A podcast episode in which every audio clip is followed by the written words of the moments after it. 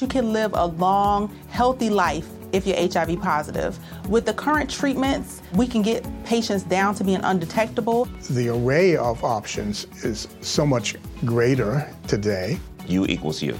Undetectable equals untransmittable. If someone who's HIV positive, they're taking their medication, they're undetectable, they're not able to pass HIV to their partners. Do it for you, Montgomery County. Your HIV treatment is their prevention. Get more information at doitforyoumc.org. Pra que é tão incrível que a gente não precisa nem usar fone pra ter retorno, essas coisas? Não, não. O Matheus é o nosso retorno.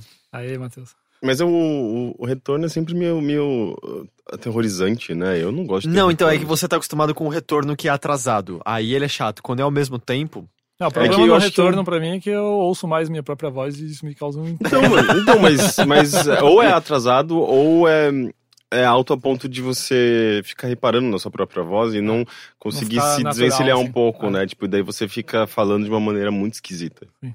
Sei lá, você tá falando, mas sua, Tipo sua cabeça apresentador tá de em outro programa, né? lugar. Você cria uma voz e fica... Ah, daquele tom, assim. Mas eu presumo que seja algo com que você se acostume depois. Minha voz de então. podcast. Ah, pra mim é aterrorizante. Porque eu lembro que no IG uma vez a gente fez uma, um negócio de E3 e aí tinha um retorno de atraso nível sanduíche ishi, sabe? Eu, eu tirei no ao vivo. É, falei, o Rick tirou. Eu lembro que eu fiz, só que. Eu nem sei, esse vídeo não existe mais, mas é. Dá pra ver que tudo tinha um- uma leve pausa maior entre as palavras, porque era eu me concentrando Ah. naquilo que eu estava. Nossa, cérebro dizendo. tava processando duas vezes, cara. É, é Eu não entendi, na verdade, qual a função do retorno. Por que eu preciso ouvir aquilo que eu já tô falando, que eu já tô tendo certeza absoluta do que eu tô dizendo? Eu também É não pra dar sei tempo de corrigir. É pra dar tempo de corrigir, né, cara? Sabe, cara, quando você coloca assim, eu também não sei pra falar a verdade, cara. Eu É- sempre achei a coisa mais desnecessária. Tipo, o seu eu do futuro falando com o seu eu do presente. É verdade, eu acabei de falar isso mesmo. a gente acabou de terminar, retorno é inútil, Como eu acabei de cara. dizer.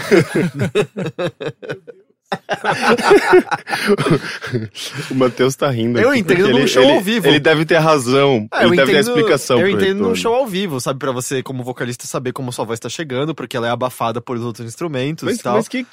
Ah, mas daí o diretor, o técnico de som, as pessoas Não, estão cara, você como pelo- vocalista, por exemplo, tem que saber se você usa uma voz mais potente ou não. Você precisa, você precisa ter um retorno do que você tá fazendo pra saber o que você tá cantando ou não. Ah, tipo eu acho que não é, não devia voz, ser assim, minha né, responsabilidade, não. Não, devia não, responsabilidade num show ao vivo sim, mas se eu tô sendo entrevistado sobre sanduíche, foda-se se ninguém tá ouvindo, né? Não faz sentido. Não vamos abolir ponto, né? Chega, gente. Não, não- não tem procedência, que nem o motorista do Uber que odiava a arte, lembra, Rick? Nossa, como Tá ligado esses carrinhos de supermercado que estão espalhados por São Paulo? assim? Sim. A gente Que que é tava. isso? então, a gente não sabe, mas a gente tava andando num Uber e a gente viu um pela primeira vez. E a gente, nossa, que, que estranho, né? Por que, que tem esses carrinhos? E o motorista do Uber aparentemente tava muito puto com a presença desses carrinhos. Porque ele olhou assim, ah, isso aí é um negócio, não tem fundamento nenhum, não tem procedência. Que, que negócio é esse? Qual é a gente- utilidade disso? E a gente assim, ah, sei lá, deve ser alguma coisa de arte que a gente não manja. Ele, Não, a gente até chegou a falar, Podia estar sei gastando lá, coisas qual- úteis. algum, algum, alguma crítica a consumismo, que é a coisa mais óbvia que você tira daquilo, né?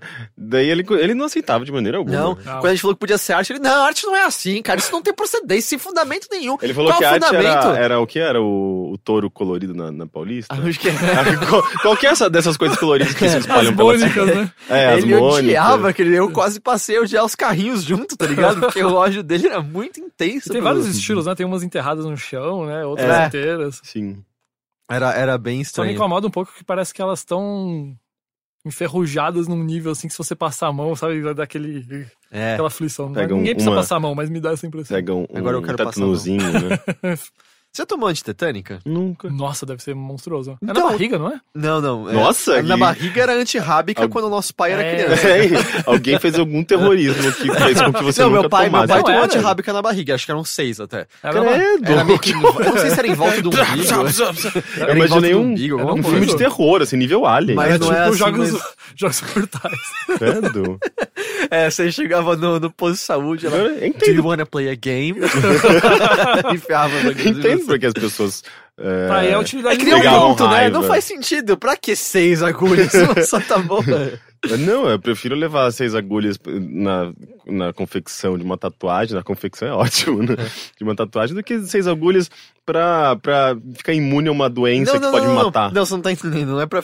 Um que, assim, pra ficar imune a uma doença que pode te matar é uma boa coisa. Eu não, não entendo como você não entende isso.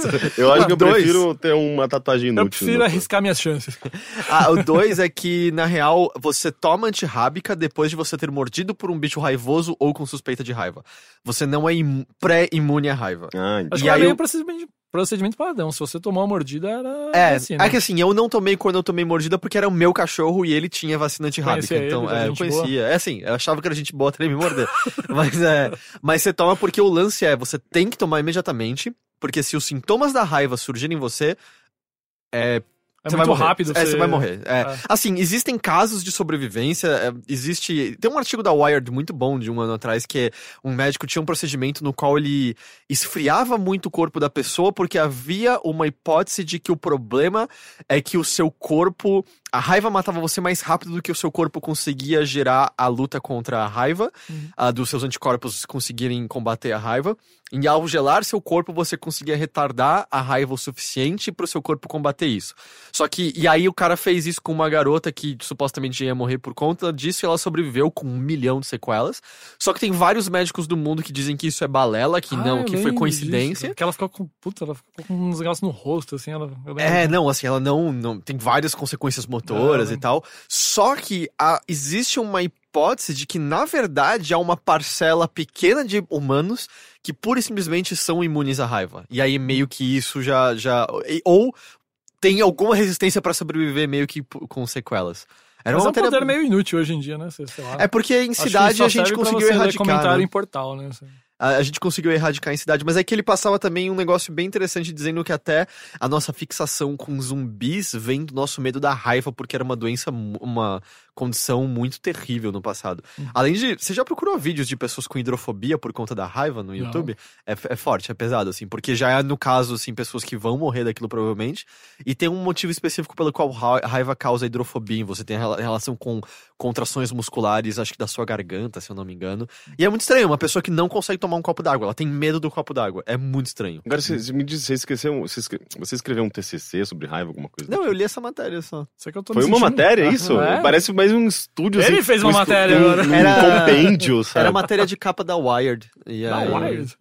E aí era, É, né? Não parece mais a Nature, alguma coisa E é assim. bem curioso porque existe um caso de uma pessoa que chegou num hospital ah, depois de receber uma mordida.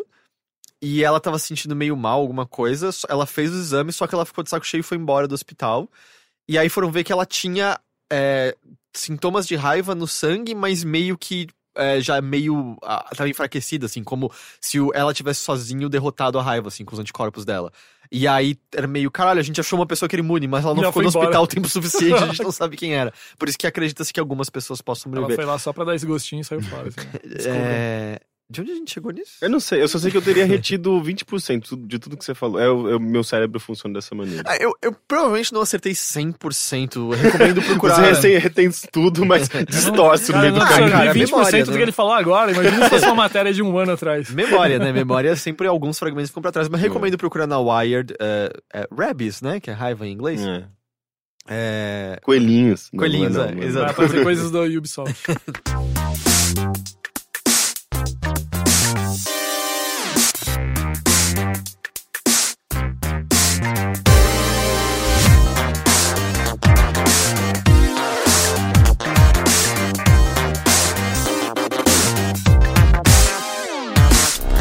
Henrique, sabe o que é melhor do que tomar seis injeções antirrábicas depois de tomar uma mordida de cachorro?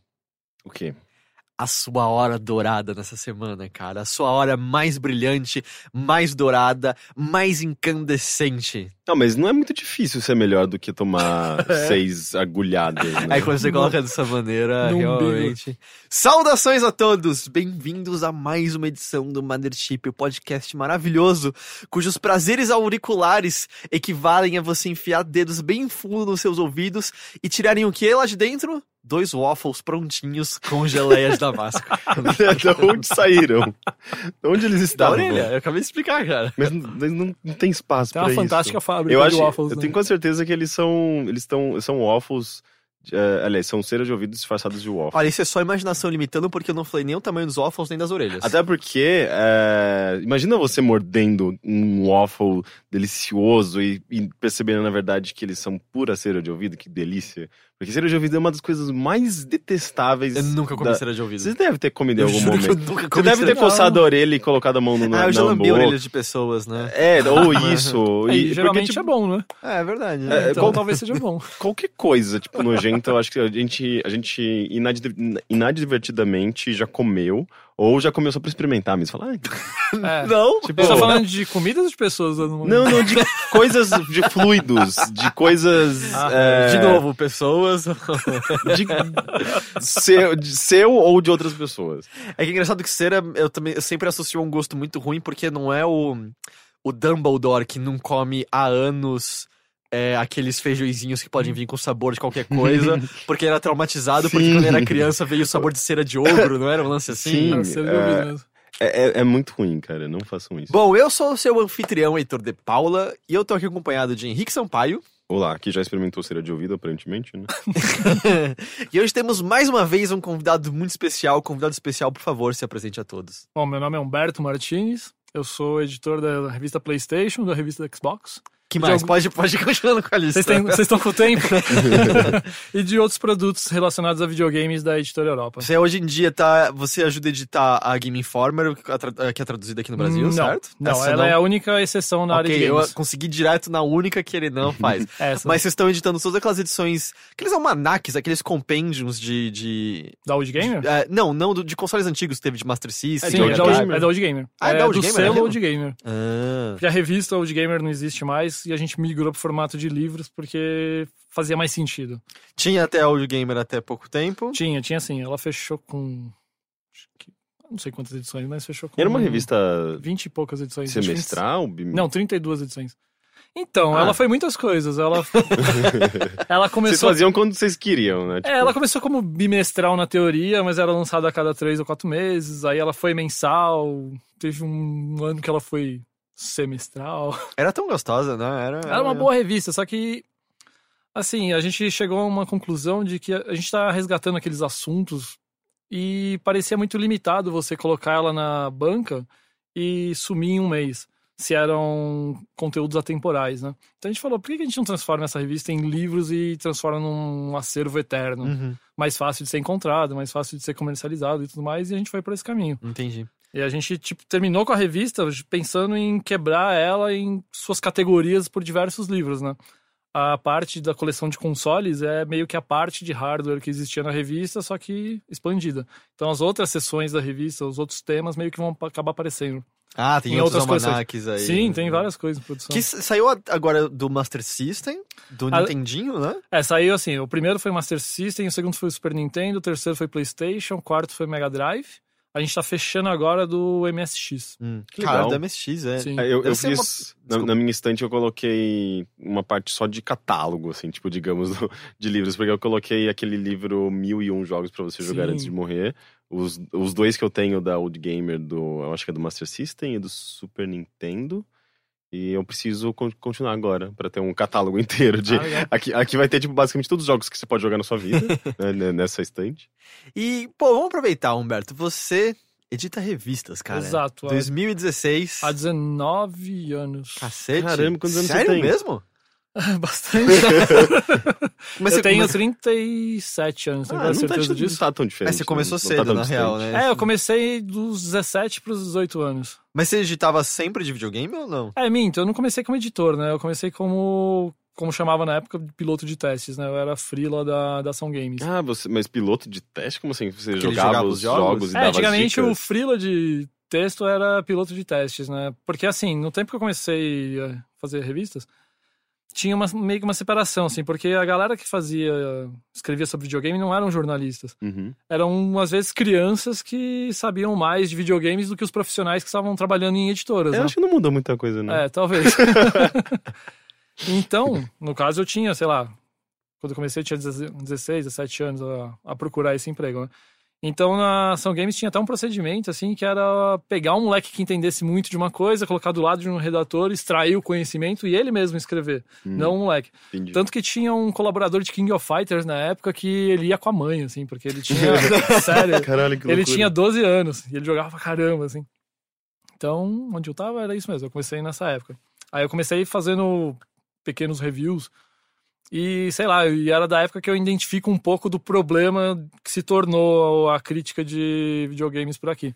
Porque eu lembro que tinha uma espécie de formulário para você ter facilidade de passar esse conhecimento pro redator.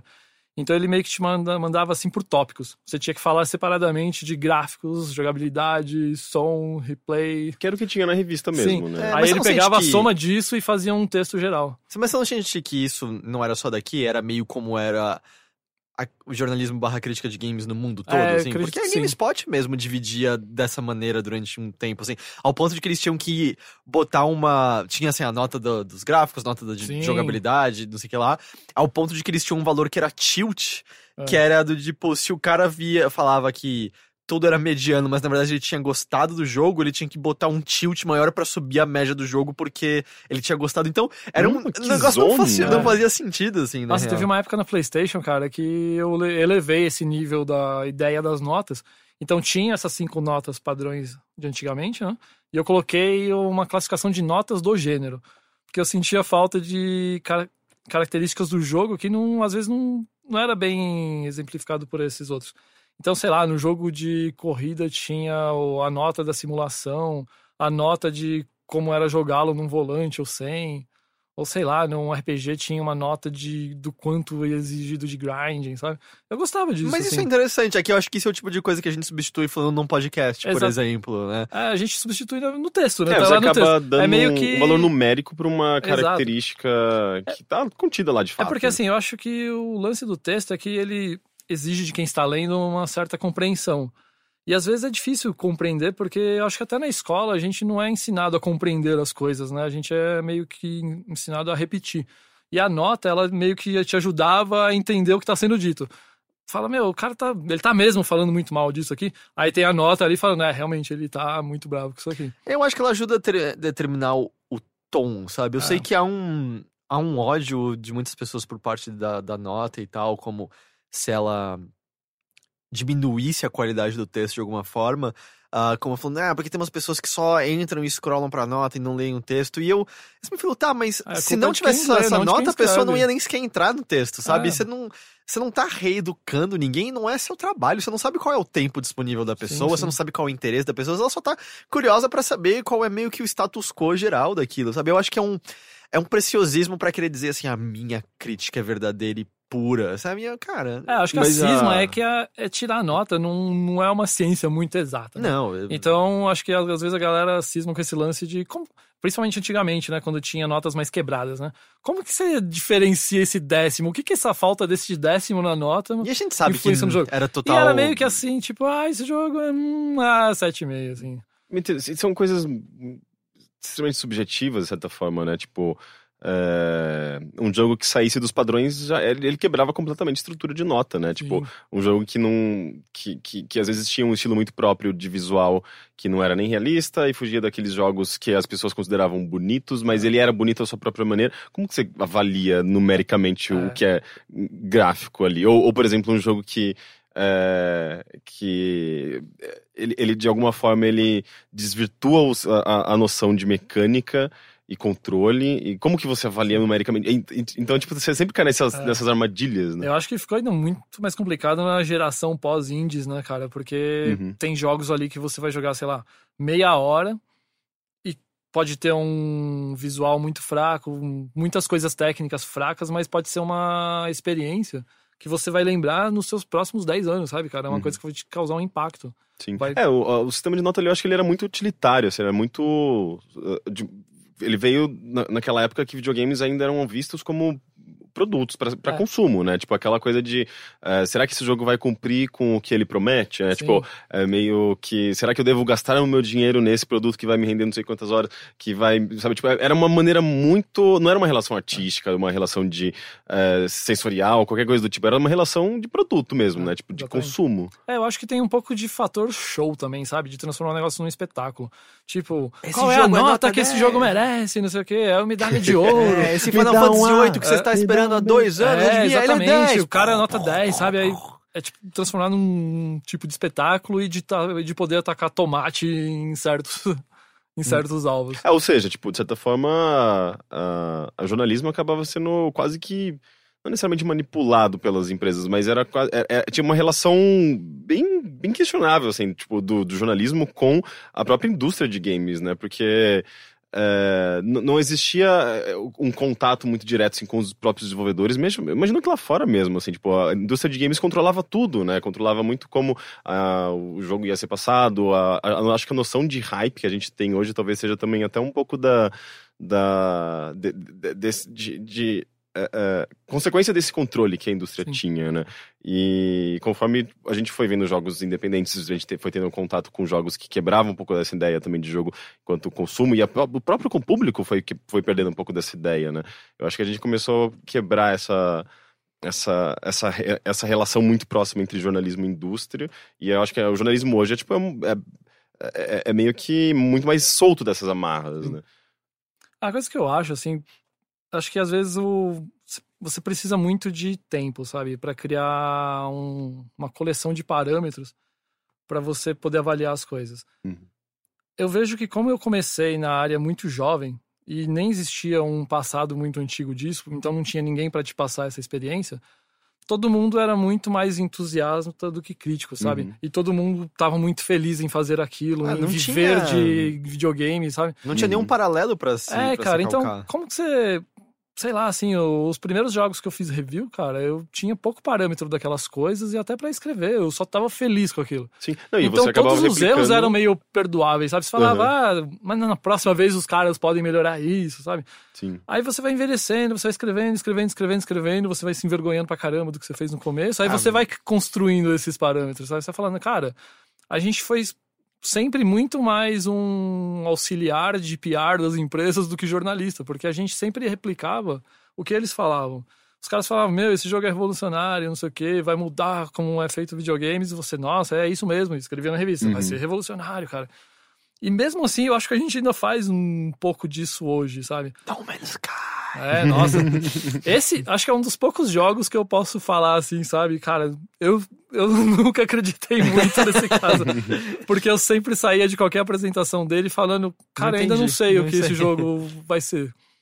Mas, cara, só por curiosidade, então, aproveitando, quando você tava na Ação Games, isso Hum. era 90 e... 98. 98, 99. É, eu comecei em 98 e ela fechou em 2001. Eu acho que quando eu comecei Ah. a escrever sobre games, devia ser lá por 2009, assim.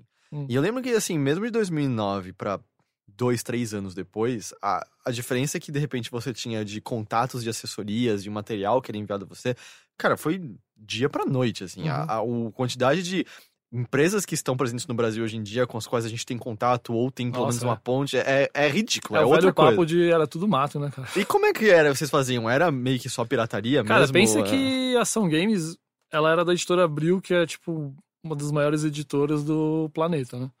Ou era, né? Não sei como Não, tá. era. Era, era. Não, ele usou o verbo Ah, nesse tempo. É, ela, ela era, né? Tipo, tinha a segunda revista mais veiculada do mundo, que era a Veja. Então eles tinham muito poder.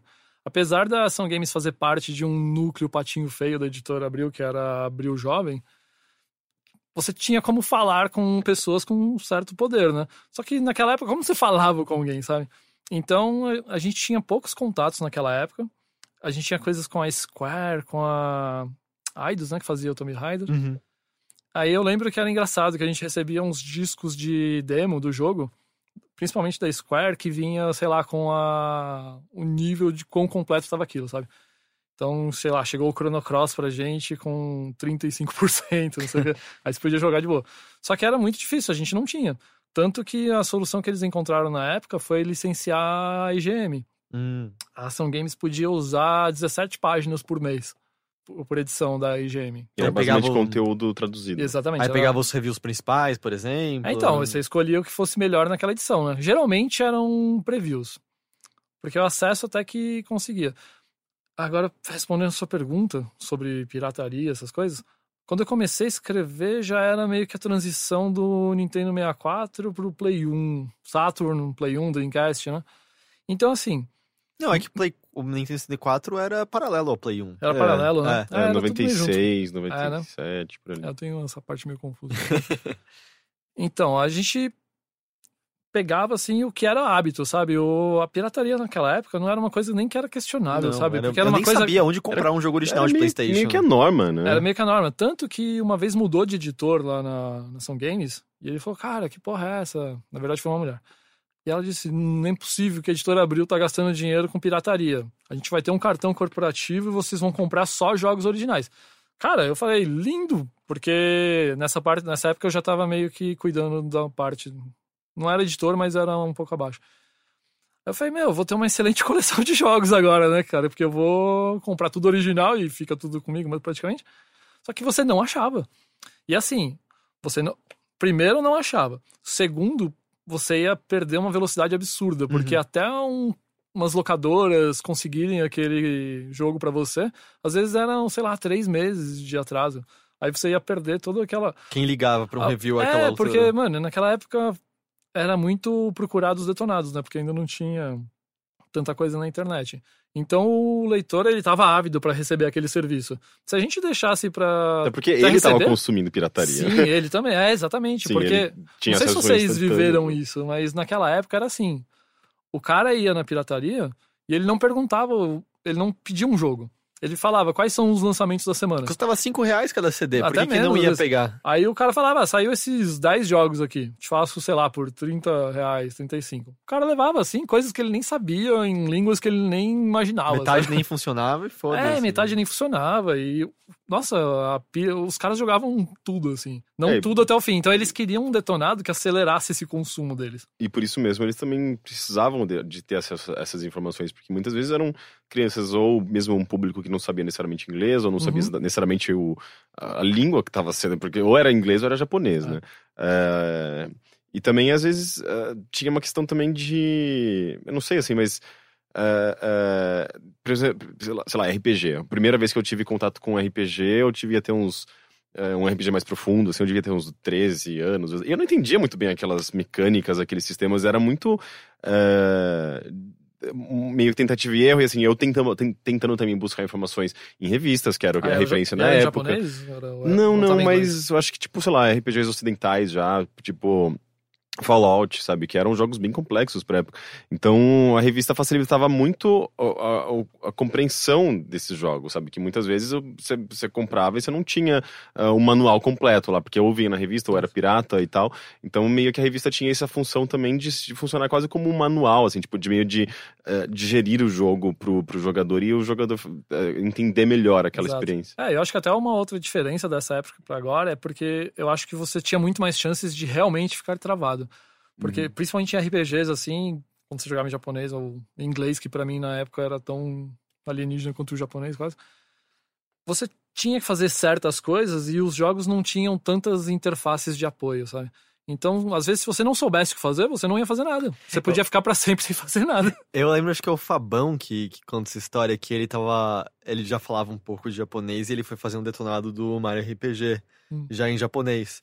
Eu não sei se vocês lembram, tem um dos mundos, é num. Eu não lembro se era um navio fantasma, alguma coisa assim.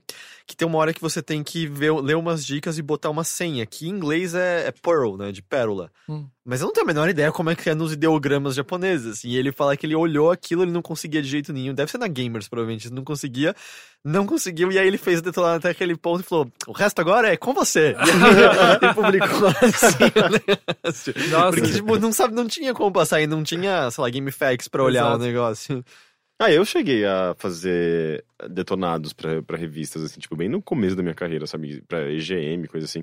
É, ou pra revista PlayStation em alguma. Alguma revista PlayStation. Eu não sei se. Tinha dicas e truques PlayStation. Dicas e também. truques. É, aqui PlayStation. eu trabalho era dicas e truques pra PlayStation. É, eu, eu cheguei a escrever. Tinha pra ela. SDP PlayStation. Foi- é a Não, foi essa. Foi essa. Foi essa, essa é do Super Fabão. Dicas PlayStation. Isso, exatamente. Sim, eu cheguei a escrever, tipo, uns walkthroughs pra, pra essa revista. É, de, sei lá, de eh, Fatal Frame 3, por exemplo. Por exemplo eu, eu me lembro, eu me lembro, me lembro que eu joguei inteiro, eu, sabe, tipo, debulhei aquele jogo completamente e escrevi o passo a passo. Assim, era, infer- era infernal, era um negócio que eu detestava. Mas, enfim, surgia Nossa, a eu sempre gostei oportunidade. de fazer isso. Sério? Ah, eu odiava, eu odiava. Era tipo o trabalho sujo do- da área de games. Assim, Sim, era muito, nin- é, Ninguém queria. é, Porque, e- primeiro, assim, Era, não, não se pagava muito bem e era muito É, trabalhoso. é né? muito trabalhoso. E eu acho que a galera não gosta muito porque estraga a relação da pessoa com o jogo. Sim, exatamente. Era o que sempre acontecia. Eu sempre falava isso pras pessoas. Assim, eu não quero nunca mais ver esse jogo na minha frente, É. sabe?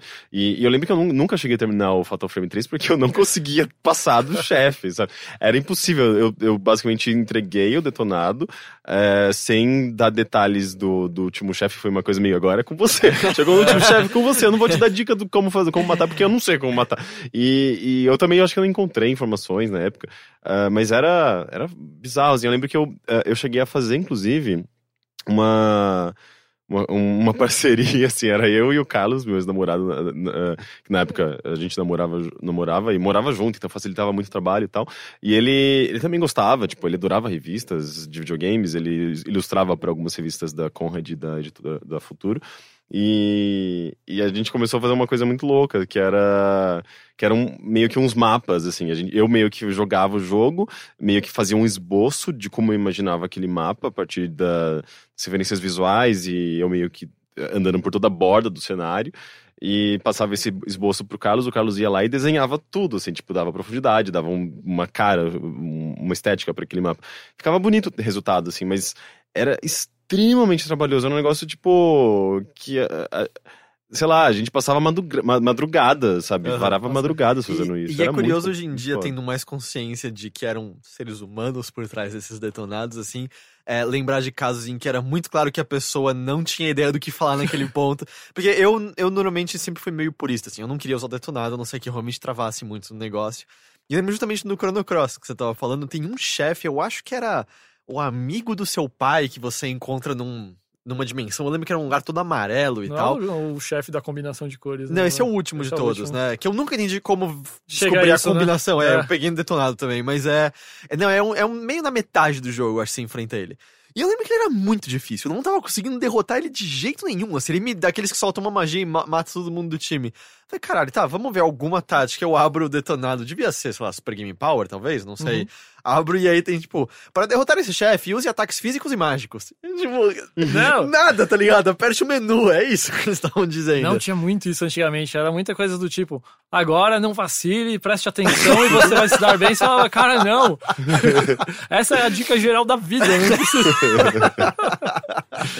Nossa. Ah, mas Humberto, me diz, e aí então, é 2016 tá editando, vamos dizer, duas revistas principais pelo menos. É, duas dizer. mensais pelo menos, sim. Duas mensais, tanto do Playstation quanto do Xbox. E, Exatamente. cara, eh, talvez seja uma pergunta um pouco geral, mas como é editar uma revista em 2016? Quando internet tá aí, veio pra ficar, né? Tá Uhum. super forte. Ah, a gente sabe, obviamente, de exemplos que permanecem, como a, Game Informer, que tá até sendo traduzida aqui agora, mas é uma revista Sim. muito forte. Mas porque ela tem laços com, com a GameStop, né? Que vende as Exatamente. assinaturas ali dire- diretamente. A Ed continua, né? No Sim, Reino sim, Unido. ela é... Ela até fechou Ah, o site várias, dela né? um Tem a Games atrás, né? Master, tem a Game Informer, tem a Games TM. Eu nem conheço essas outras. Ah, tem... Como eu sou revisteiro, né? acabo buscando mais. Mas como é, cara, fazer uma. Uma revista em Do 2016? Henrique, desculpa. Heitor é você. Ou não. É. Tudo. Então, eu, eu gosto da analogia de que fazer revistas de videogame hoje em dia, sei lá, é como quem faz relógios ainda, sabe? Não- cara, ninguém mais precisa de relógios, às vezes precisa só como um item de estética, não de uso prático, sabe? Mas ele precisa deixar de existir porque ele não, não é mais a exigência da maioria? Não, ainda tem gente que gosta. Né? As revistas da editora Europa, elas sempre foram meio que focadas em nichos, sabe? Tem revista de natureza, a revista Viagem é mais ampla e tal, mas as de videogame nunca foi tipo uma coisa nacional, sabe? É, Eu acho que o nicho só reduziu, mas ainda existe. Eu vejo muito a revista com, principalmente na área de internet, como essa obrigação de ser uns curadores de assunto, tanto para quem gosta de videogame de forma hardcore, que aí tá num jeito mais organizadinho, centrado. O cara fala, meu, talvez se eu pegar esta edição eu fique sabendo de tudo o que aconteceu no mês passado, sem precisar ficar fazendo muitas pesquisas. E também eu acho que ela é muito válida para quem não é esses caras hardcores como a gente, sabe? É o cara que, sei lá, ele gosta de videogames, mas a vida dele não é focada no videogame. Ele tem muitos outros hobbies, até outros que ocupem mais tempo para ele, mas ele quer continuar entendendo como funciona esse mercado.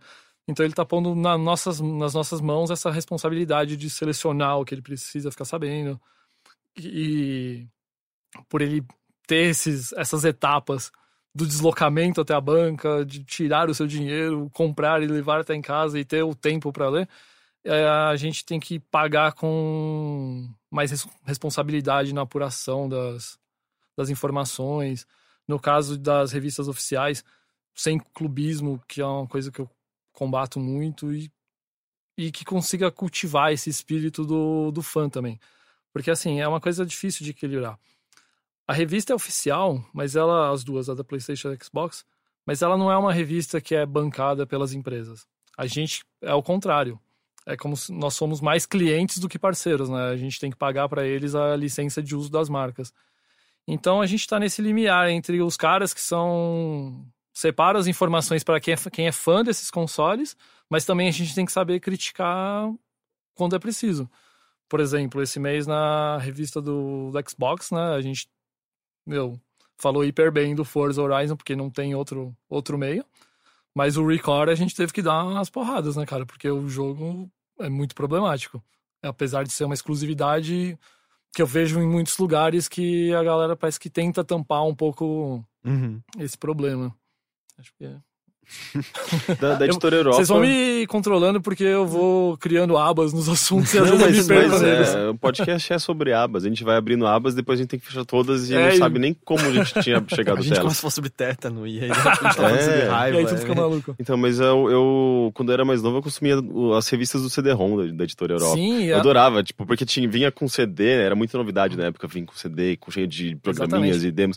E daí eu sempre tinha uma, uma aberturinha com aquelas estrelinhas da editora é, Europa. Eles faziam assim. animações, né? É, cara? umas animações que, sei lá, tipo, pra tirar o máximo de proveito do, do kit multimídia. É, eu acredito que a editora Europa ela tem uma bênção e uma maldição, assim. A editora, eu vejo que a gente consegue ser precursor em muitas coisas, sabe? Por exemplo, tinha esse lance da CD-ROM, que foi uma das revistas carro-chefe da empresa, que vendia mais de 100 mil exemplares na, naquela época, e, cara, ela praticamente ergueu a empresa. E ela tinha coisas que eram muito à frente do tempo dela, que era o cuidado de fazer uma interface no CD-ROM, e cada edição era um, não era uma interface só com botões para você apertar e pronto. Tinham edições temáticas, né? Então era, sei lá, um, uma estação espacial que você apertava um botão, abria uma porta e dentro tinha alguma coisa. Só que eu, às vezes eu sinto que parece que tem uma dificuldade em levar isso para outros níveis, ou não é o objetivo deles, né? Por exemplo, a gente a gente já fez podcast, a gente fez vídeo O Dogão Cast, não era? ah, o Dogão Cast.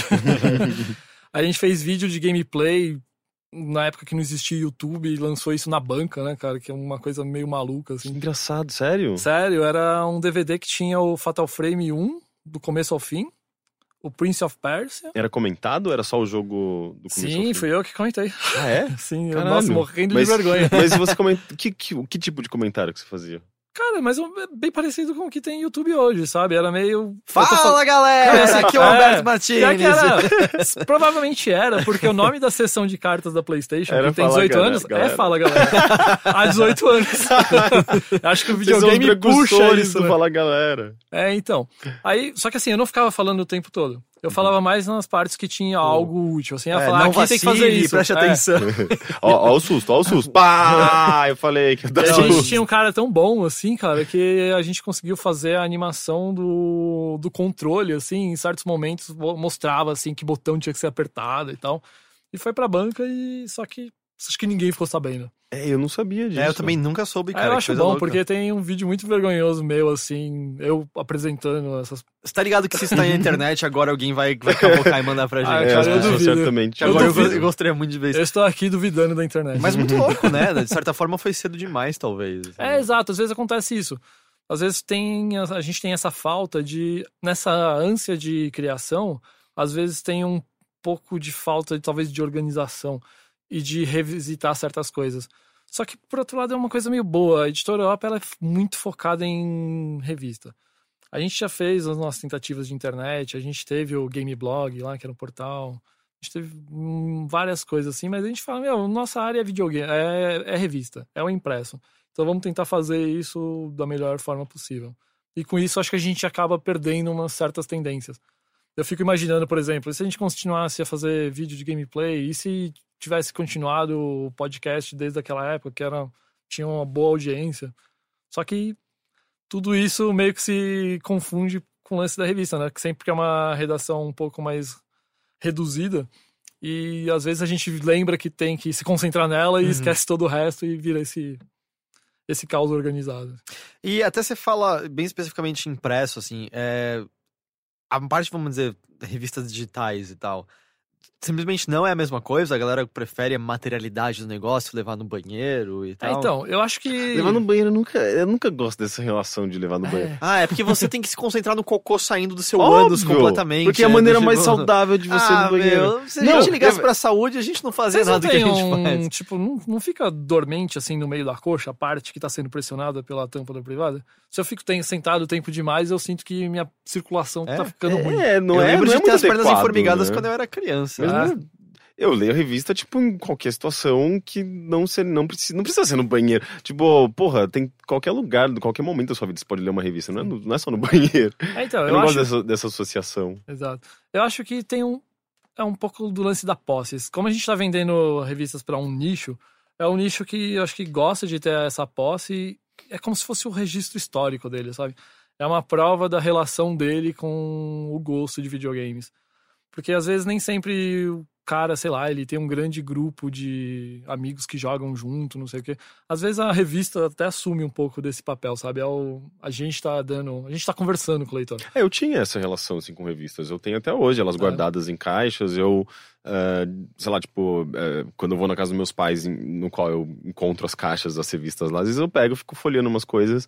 É óbvio que você acaba encontrando umas pérolas, sabe? Tipo, eh, até porque o formato é muito diferente, a linguagem é muito diferente de- do jornalismo atual e com relação ao passado, mas eu tinha uma, uma relação de carinho, assim, por Sim. essas revistas, né? E, e tanto é que eu, na época, sei lá, eu acho que eu só sou jorna- jornalista de games atualmente, porque no passado eu consumia revistas e eu tinha essa proximidade, eu mandava fax para as pessoas, pra, pra redação, sabe? É, eu já tive, tipo, cartinhas publicadas em revistas, sabe? Era legal essa relação. Você falou de fax. O... Você escrevia pra dicas e truques, né? Isso. O, o Guerra escreveu pra ela durante um tempo? Também, eu acho Não, que ele sim. escreveu pra. Ah, Super SBT. Dicas. Era super dica. Ele Ah, já então- fez frilos pra lá, mas Ah, tá. Não, então foi nas Super Dicas que eu ganhei uma promoção uma vez.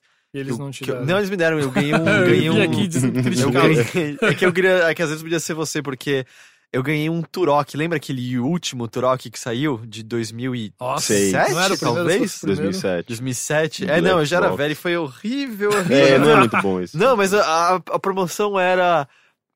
Mande uma resposta para o que você faria se se deparasse com um T-Rex. Ah. E aí eu respondi, eu chamaria o Snake, porque se ele derrota um Metal Gear Rex, um T-Rex é fichinho.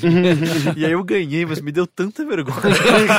Eu já ganhei uma promoção dessas. Eu ganhei. Não, eu ganhei um jogo que é muito pior do que esse. Eu ganhei, tipo, um daqueles Drácula da, da Infogrames, que eram jogos. Em FMV?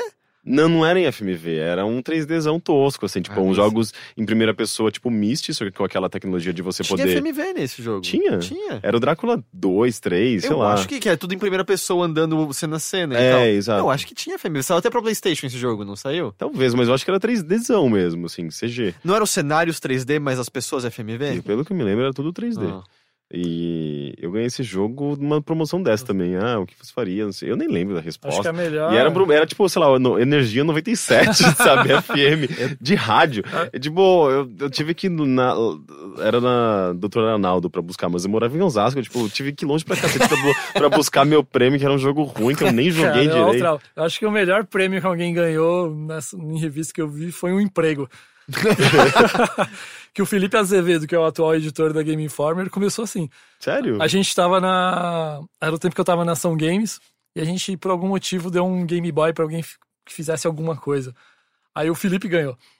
Aí ele foi na redação receber e ficou, ficou tietando lá. Passou um dia, uma tarde lá na redação e acabou pegando freelas. e acabou ganhando Do um Game emprego. Boy, né? Tipo, tá aqui um jogo do Game Boy. É, exatamente. Aí ele ficou pra sempre nisso, né? Mas é muito legal, assim, eu, me- eu, eu- percebo quanto tempo eu tenho de carreira no jornalismo quando todos os nomes mencionados são pessoas com quem eu já trabalhei, sabe? É tipo, justamente É. pessoas que também estão há muito tempo, né? O Guerra, o Felipe. Exatamente. Você, É. Eu acho que só você que eu não tive. Tipo, Não, é porque, você- é porque todos esses caras que você. você trabalhou foi mais do tempo da Conrad, né? E eu nunca trabalhei pra Conrad. Ah, entendi. É, foi tipo. Conrad, Futuro. é, Depois daí eu acho que eu já, já comecei pra portais mesmo, né? Tipo, UOL, Terra, IG. É que vocês podem ver pelo meu perfil, assim, que. Assim. Ou eu sou um cara muito dedicado, ou eu sou uma doença muito persistente. Porque eu vou pra um veículo assim e eu fico até o fim da existência dele, né? Foi assim, né? Meu prim... A Ação Games não foi meu primeiro emprego na vida, né? Eu tive alguns empregos antes disso. Mas quando eu saí da Ação Games, com... quando ela terminou, né? Eu fui pra Editora Europa e desde então tô lá. Eu tô há acho que 14 anos na Editora Europa. Uau. Então por isso que eu nunca acabei tendo nenhum contato com a Conrad e tal. Uhum. E uma coisa assim, é. Detonados continuam presentes nas revistas que você Muito edita? menos. Muito menos. Muito menos porque, assim, não só pela internet, mas também porque eles não são mais tão necessários, né? Os jogos, eles são muito autoexplicativos hoje em Uhum. dia.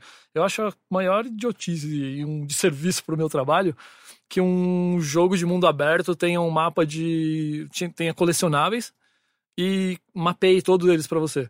Porque aí não vira um desafio, vira uma coleta de lixo, sabe? Você fala, ah, cara, tem todos esses negócios aí, pegue, né? Antigamente acho que tinha mais coisas a serem descobertas, mais dificuldade. Eu sinto falta de. Às Coisas vezes, às vezes tá retornando, né? Esse. Acho que o respeito é. Não sei se é respeito à inteligência do. Mas é não subestimar, né, o jogador. Mas também Mas porque, não é tipo, isso, é que eles a- querem que acabe rápido, eu acho. a- o lance de, de você, você ter acesso a informações tão rapidamente sobre é, localização de itens ou como passar de, de algum desafio do jogo na, na internet, sabe? Tipo, o YouTube basicamente substituiu o walkthrough, né? Sim, tá sim. tudo lá. É muito mais fácil você ver alguém passando do desafio, fazendo alguma coisa, do que você lendo. Sim, é porque sobre você tem isso. que compreender, né? Você tem que imaginar e compreender e se basear em fotos, né? pra Sim, então e, aí e, é só e, repetir. é, eu para mim eu acho ótimo para revistas porque vocês sobra mais espaço para vocês poderem explorar o que é de fato interessante Sim, em videogames, né? E, e é uma coisa que, que eu acho que de fato a revista nu- nunca vai morrer porque o formato é muito adequado para long reads, por exemplo, long, long forms, né? Tipo textos mais eh, elaborados e, e- e até um cuidado com um cuidado gráfico, né? Tipo que às, às vezes você não vê na internet porque na internet é tudo muito imediato, muito É. rápido. Você não tem um cuidado que que a É, revista infografia praticamente não existe, né, na internet. Pois é. A gente tentava fazer no, no, no Arena, você lembra? Uhum, Que- Saiu um a cada três anos, né? É, era pouco, mas, mas a equipe de infográficos da, do Do IG era muito foda, bom. era foda. Era muito legal, assim, eu adorava pegar infográfico pra fazer, porque eu, eu queria ter no meu Sim. portfólio, sabe? Mas, é, mas era uma, era uma, uma exceção eu mesmo. nunca entendi infográfico na internet. Pra mim, a informação é mais difícil de ser entendida no infográfico do que no texto. Ah, mas era, era uma, sei lá, mas eles tentavam fazer uma coisa meio multimídia mesmo, né? Interativo, com ilustração, vídeo, texto. Era, eu, eu cheguei a fazer umas coisas muito loucas lá no. no... Como o seu re- cérebro reage. eu- Não, esse daí era até que simplesinho, assim, era mais uma questão de pesquisa que eu, sei lá, acabei indo atrás e foi, virou um infográfico. Mas te- teve coisas abismais, assim, em termos de trabalho. É, eu teve um que eu fiz que era. Eu fiz dois, na verdade, bem complicados, que eram a história, história dos consoles, daí tinha to- toda uma timeline com, sei lá, uns 30 consoles, pelo menos.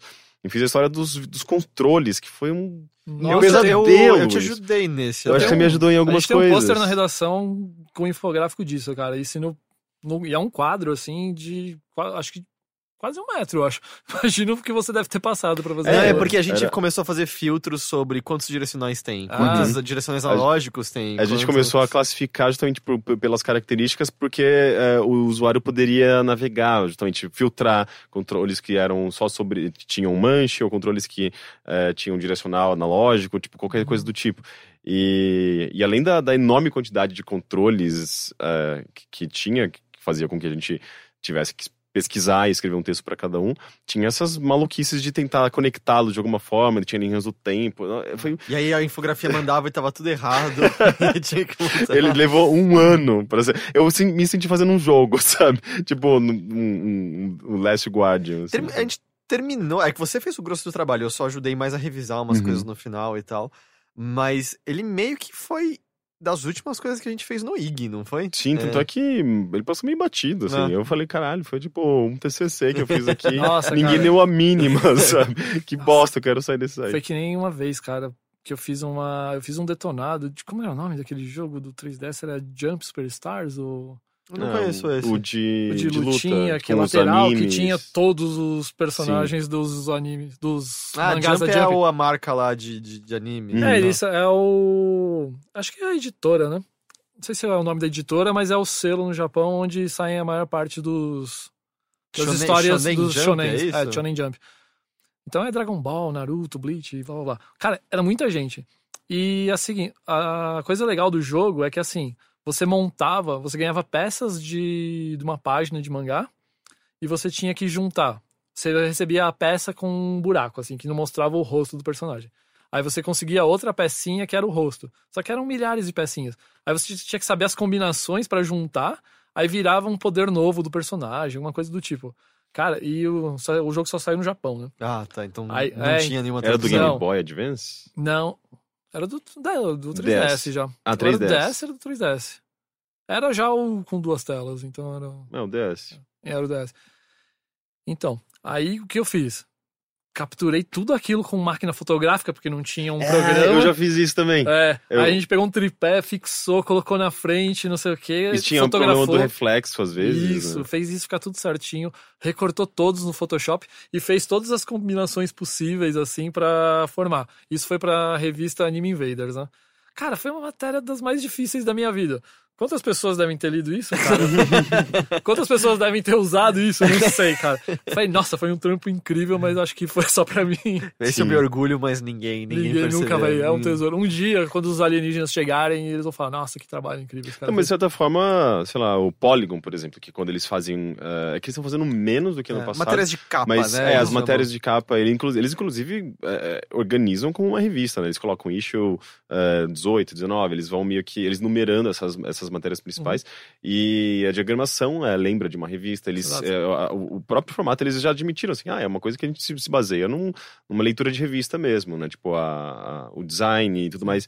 E isso é o mais valioso, acho que, da revista, A que revista a internet não consegue. né, cara? Da organização, né? De, Uhum. Da segurança do, de você saber o que você, o que você vai encontrar.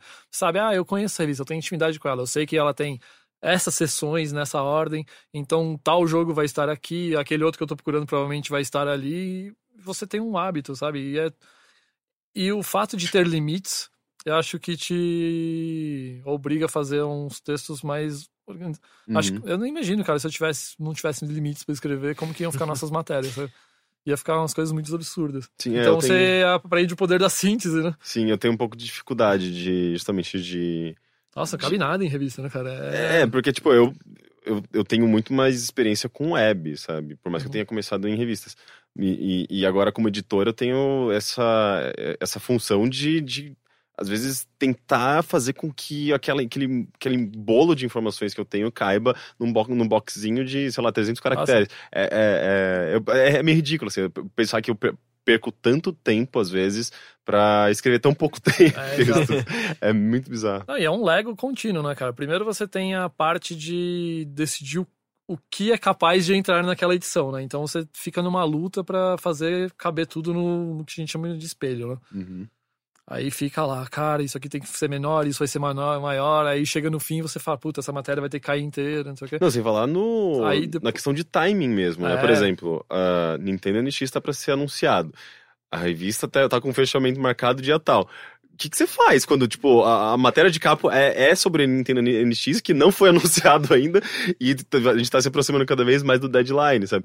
É, daí você tem que tomar umas, sabe, ter um plano B Sim, pra sim. poder substituir. Acho É, mas é uma loucura. É, eu, eu, pelo menos do jeito que eu administro, assim, eu tento pensar menos em. Lógico que velocidade é sempre importante, mas eu tento pensar sempre mais em investir na personalidade dela Uhum. e na qualidade, sabe? Parece uma coisa fácil de dizer, mas é uma coisa que eu tô meio que aprendendo nos últimos anos e tentando implementar nas revistas. Cara, a gente não vai ser mais veloz que a internet. Uhum. E essa é uma corrida já tá perdida, já, já. Ok. Então eu acho que a gente tem que descobrir vozes, sabe? Que sejam legais, sabe? Personalidades que tenham opiniões diferentes, sabe? Que possam passar uma mensagem diferente pro leitor. Você tem que conseguir montar uma equipe que seja esse, essa união dos poderes, né, dos anéis. E, e garantir essa qualidade. Eu acho que aí a revista pode dar certo. A gente conseguir criar ideias novas, sessões, que são coisas que. Eu acho que ideia, cara, é uma coisa que falta em qualquer veículo. Eu acho que o mundo, ele é esse negócio, esse eco, sabe? É difícil você encontrar algo novo fora do eco, porque uma coisa bate, assim, sabe? Uma informação bate e ela vai sendo replicada, sabe? Uhum. E você encontra muito pouco. Qual é a minha visão dessa, dessa mensagem, né? O Sim. que, que eu tô dizendo? Eu acho que esse é um papel que deveria ter, ter sido sempre da revista. Sim, na verdade, pra gente, isso é, é uma que é pra verdade pra gente é. também, né? Tipo, a gente, por exemplo, ainda mais nesse período, nessa fase atual, né? Somos eu e o Heitor, basicamente, criando conteúdo. A gente tem tanta coisa pra fazer e, ao mesmo tempo, a gente tenta fazer um pouco de tudo, sabe? Uhum.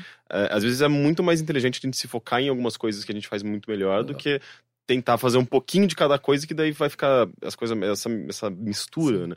É, então, acho que é um- um- uma coisa que todos os veículos deveriam É, pensar um pouco né, nesse, nessa questão de formatos e como eh, na questão da própria voz, né, da, da voz de, de, cada, de cada indivíduo ali. É, então, uma coisa que, já que a gente gosta tanto de nota, sabe? Uma coisa que eu tenho feito há uns tempos, assim, é de dar nota para as nossas pautas, sabe? Quando a gente junta, porque como a gente faz muita coisa e as equipes não são muito grandes, é muito fácil você entrar na linha de produção e simplesmente fazer, sabe? Uhum, Você para fala- de pensar direito sobre o que você tá Exatamente, fazendo. porque assim, a revista até é mais perigoso porque ela tem sessões. Então, na verdade, o que eu tenho que fazer? Eu tenho que deletar o texto daqui da edição passada e preencher ele com novos textos. Então pode ser que eu só fique nesse automático, sabe? Só atualizando a revista. E não, cara, você tem que pensar mais fora disso. Criticar algo, pensar o que, que a gente não tá cobrindo, o que, que as pessoas falam bastante e a gente não fala aqui. Aí, quando a gente faz esse exercício, e, cara, é difícil arrumar- quem faça isso, sabe? Que pense. E não sei, assim, eu não tô desmerecendo quem trabalha comigo ou não, assim. Não, tá um porque- pouco, já era, cara. Já, Caralho, já fodeu, né? Mas acho que como a galera já é muito atarefada, sabe? Eles estão mais preocupados em cumprir seus prazos, às vezes, do que Não, claro. trazer coisas novas. Por exemplo, a gente tem uma sessão nova. Tá na sétima edição dela, né? Que chama Pixels e Átomos. Que é para relacionar o mundo real com o que tem no videogame, né? Então, por exemplo, a gente já falou do, do futon do, do Metal Gear. Isso existia de verdade. Só que pouca gente sabe. Que era um jeito de realmente tirar soldados do campo de guerra com um balão. Uhum. Só que esse balão ele era guinchado por um avião, cara, que passava e, e puxava o balão. Aí você fala, caralho, né? Isso existe. Sei lá, a caçada selvagem do, do Witcher. Isso tem base em mitologia, Mitologia, nórdica. Como que era isso? Ou a parte lá do Bioshock Infinity e a teoria dos muitos mundos. Então tem muita coisa. Você fala, cara, por que a gente nunca falou nisso? Porque a gente pensa na... só nos padrões, né? A gente tem que analisar, tem que falar sobre os previews, uma entrevista, um detonado. Mas é muito mais do que isso. E. Talvez de novo uma pergunta um pouco abrangente, mas Uhum. você se sente seguro com o mercado atual Hum. de revistas, o mercado atual impresso? Cara, eu acho que. Nossa, acho que poucos mercados devem te dar essa segurança, né? Aham. De você falar, cara, eu estou seguro com o meu mercado. Eu, eu acho que a crise afetou muita gente de várias maneiras. E o mercado de revistas teve uma porrada, né? Porque pensa, a gente tá vendendo entretenimento, né? Quando te aperta o bolso, a primeira coisa que você se livra é de uma coisa que, A, não vai, assim, afetar a tua vida. E B, talvez que isso te cause algum trabalho, né? Então, por Uhum. exemplo, o cara ele pode economizar não comprando revista, simplesmente se poupando do trabalho de ter que ir na banca ver se a revista tá lá, sabe? E se ele corta esse- essa rotina dele, sei lá, duas vezes, ele talvez Ele acostume, hábito. né? né? Ele perde o hábito, então é perigoso. Mas assim, a gente percebe que as vendas das revistas caíram, mas não assim tanto pela falta de interesse ou pela falta de dinheiro, até apesar de a gente notar que muitos assinantes apontam esse problema. A gente vê que tem muito problema, às vezes, de distribuição, do cara não encontrar a revista, ou ele faz uma assinatura e ele, sei lá, apanha dos correios que não entregam, ou chega amassado, sabe? Tem muitas variantes Uhum. que atrapalham esse mercado. Você também coloca a sua revista de destaque quando você vai na, na, na banca? Ah, claro. Sempre co- você- eu não- é o seu xodó, né, cara? Você É, quer... não, mas eu acho que eu percebi que todo mundo tirei trabalha com revista faz isso, né? Tipo, eu perguntei na redação do Mundo Estranho, as pessoas confirmaram que elas fazem isso. Claro. E Porque eu, você vai e puxa pra frente? assim? É, porque, tipo, é uma coisa que eu tava fazendo. Quando, sempre quando sai uma Mundo Estranho Games, eu vou lá e coloco na frente de destaque. e daí eu percebi que todo mundo que trabalha com revista faz É. isso com a própria revista. Pô, essa é xodó, né, cara? Tipo, praticamente teu filho na banca. Eu vi a revista do Henrique lá, aqueles pokémons lá vibrando, aquela, aquele amarelão, eu falei, acho que vou esconder isso aí. a concorrência. Meu, mas lá na, Liberdade, não sei se é porque é Pokémon, Liberdade, cultura japonesa, mas todas as bancas que eu passo eu vejo ela em destaque. Eu, eu- eu espero que isso não seja. eh, eh, não, não signifique que ela esteja encalhada. Ah, acho que é um bom Porque- assunto e uma característica dessa capa é que ela é muito fácil de ver, assim, Sim. ela tem cores muito boas, ela é Uhum. uma excelente ilustração.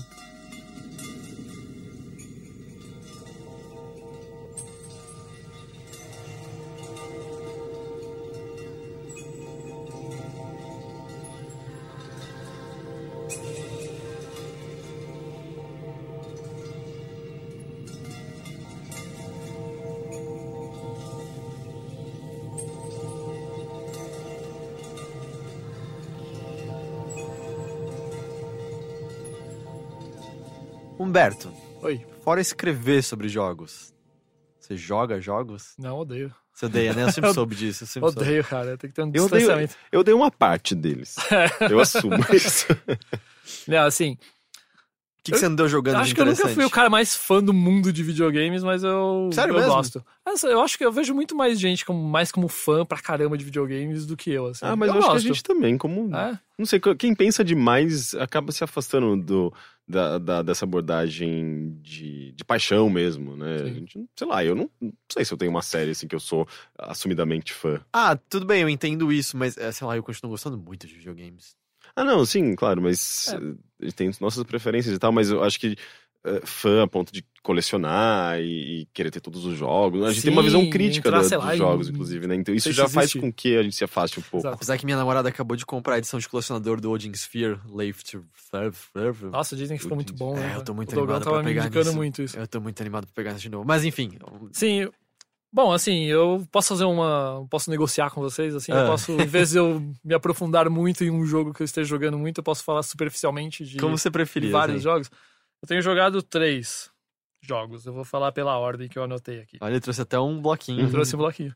É engraçado porque hoje eu tomei a, a pauta. Da, tem, tem só três rapidinhas, mas ela tá analógica também. Eu tô num caderninho. Ah, Sim. todos a moda antiga em minha homenagem. Nossa, mas os nomes devem ser meio complicados pra você não conseguir decorar assim na sua memória. Ou sua memória realmente não é emprestada. Cara, um- É tipo, GTA. É, que significa? Não, cara, a minha memória é o meu pior ponto fraco, cara. A minha memória é muito ruim. Eu me envergonho muito disso, assim. Porque às vezes eu me passo por ignorante até, sabe? Porque eu joguei aquilo, ou eu li aquilo e eu li tudo, não sei o quê. Aí eu vou falar com a pessoa no mês seguinte, eu falo, que cara, eu não sei nada Ah, disso. mas Não, é- Você vai falar com a pessoa no mês seguinte, quem é você? Que é mesmo? você? Nossa, Não, é. mas eu sou assim mesmo. Por isso mesmo que eu falei que eu, eu fico admirado com o Heitor lendo uma matéria na Wired sobre é, raiva é, cara. e, Nossa, um e- e assunto- retendo tudo aquilo. Eu, eu, eu assumo. De novo, eu sei eu que não retenho tá- 20% Não, da tudo. não é tudo que eu falei que está 100% preciso. Ele é um bom contador de história. Ele pega uma pauta e fala ali na Wired e vai completando, né, cara? Então, tem esse joguinho que chama Skyforce, que é um shmup. Ele era. Ele foi lançado em 2004. Ele Oh, uau, um- ok. Pra, pra plataforma? celular. Pra celular? em 2004? Sim! É, Só é- que aí ele. Era um daqueles jogos. Tipo, não é, foi nem pro iPhone, tá ligado? Era um daqueles jogos do N-Gage. É, nossa, N-Gage. Como eu queria ter um N-Gage naquela época. eu achava ele tão O estiloso. que, que tem de especial nesse de Aí ele 2004? foi relançado, assim, fizeram um remake dele, assim, chamado, acho que Anniversary Edition, não sei o quê. Então, eu gosto de jogos que eles te enganam, cara. Que eles, eles criam um ciclo de desafio e recompensa que você não consegue parar de jogar. Hum. Assim, eu sempre tive raiva Também de jogar... chamado vício. É, exatamente. É, eu nunca tive muita facilidade de jogar os maps porque eu ficava muito puto de pegar vários power-ups, sabe? Sua nave tá realmente foda. Aí vem um, pixel e te explode e você. Puf, E você perde tudo. Aí você vê absolutamente aquilo voando. E você já tá no ponto mais difícil e volta com o pior tirinho de É. todos, tá Não, ligado? é, e daí você é já não conseguia antes. É, não, é, então- é, é uma das mecânicas mais burras, assim, porque é, você basic, é tão punitivo que você, você quer abandonar o jogo. Você fala, cara, é exatamente, eu abandonei o gênero. eu falei, cara, eu nunca mais vou jogar isso. É, não mas che- é, mas é, é que esses jogos japoneses especificamente, que eram pra arcade e tal, é, eles eram absurdamente Não. punitivos. Mas tem outros jogos que eu acho que, que conseguiram equilibrar. né? É. Cara, vem uns arrozinhos nessa direção. Aí o que eu gostei desse jogo, ele saiu pra. Eu tô jogando ele no Play 4. É que assim, você começa fraquinho, com a nave zoadinha lá, só que você compra os power-ups e eles são eternos pra você. Uhum. Então é dividido assim: tem a arma principal, a arma de apoio, né, que sai dos lados da arma, tem um míssil teleguiado que vai saindo de tempos em tempos, a arma especial, tem um magneto que puxa os as estrelinhas, né, que são que você usa pra comprar as coisas. Eu tô, tem- tô dando- cumprindo tipo a listinha de check, assim, É. de todos os, os itens que eu já vi em jogos de É, não, Tem ele é duas total- navezinhas iguais ele a não tem nada de do seu lado e atirando também. Ele não tem nada assim de, acho que de inovador. Acho que até deve ter jogo em que você compra as coisas. Né? E cada coisa dessa, e tem um escudo também. Cada atributo desse tem muitos níveis que você vai melhorando, né? Uhum. Então fica muito nisso. Você vai uma vez na fase. Aí você juntou estrelinhas o suficiente pra ganhar, comprar uma coisa. Aí aquilo altera a tua nave um pouco. Aí você fala, ah, vou testar. Aí você testa, fica um pouco mais feliz que tem um resultado melhor e junta mais estrelinhas. Aí quando você sai, você fala, ah, eu tenho dinheiro pra comprar o próximo. Aí você fica nesse ciclo de testa. É- É como era antigamente pra mim o Plants vs Zombies, sabe? Sim. Você fazia uma fase, ganhava um item novo, testava, ganhava outro, e quando você via, você tava jogando há 20 horas. Você fala, meu Deus, para de me dar coisas. É que a gente gosta de ser entregue na ilusão de que a gente tá sempre melhorando um pouco. Sim, exatamente. Quando na verdade a gente tá sempre piorando um pouco, né? A gente nunca mais vai ser tão jovem quanto a gente é Exatamente. nesse exato momento. Estamos cada vez É, mais mas perto são sistemas de recompensa inteligentes, né? Sim, que sim. fa- fazem com que você eh, sinta sempre. Eh, Seja recompensado por alguma. por- pelo seu esforço, pela sua, Uhum. sua dedicação, mas você sempre tem um. um frescorzinho novo ali, É. né? Alguma coisa que muda, um, adiciona alguma coisa nova ao, ao jogo. Ele saiu há pouco tempo no PlayStation 4? Ele Cara, saiu ele tempo? saiu, acho que foi no começo do mês. Ah, tá, faz pouquinho. Aí, Tem- Skyforce? Skyforce. E ele tem alguma coisa diferente no nome pra galera não confundir com o jogo de celular de 2004? É, então, até é bom você eh, frisar que é esse Anniversary, porque vai sair um Reloaded, Ah, só é? bons nomes, assim, que eu acho que é a continuação dele. Aí, dentro da fase, você não sente só seu poder afetando os inimigos, né? Que você vai matando eles cada vez mais rápido, então você consegue manter mais combos. Até porque um dos desafios é manter um combo em que você mate todos os inimigos da fase, não pode Uhum. passar ninguém. Então você fica muito testando essa sua evolução para fazer novos objetivos, que geralmente são esses. Você tem que salvar todos os, os reféns que estão na fase, você tem que ficar em cima deles até carregar uma barrinha. Você tem que matar todos os inimigos e fazer um combo do começo ao fim da fase. Você tem que coletar todas as estrelas possíveis da fase, por isso que o Magneto vai sendo bom.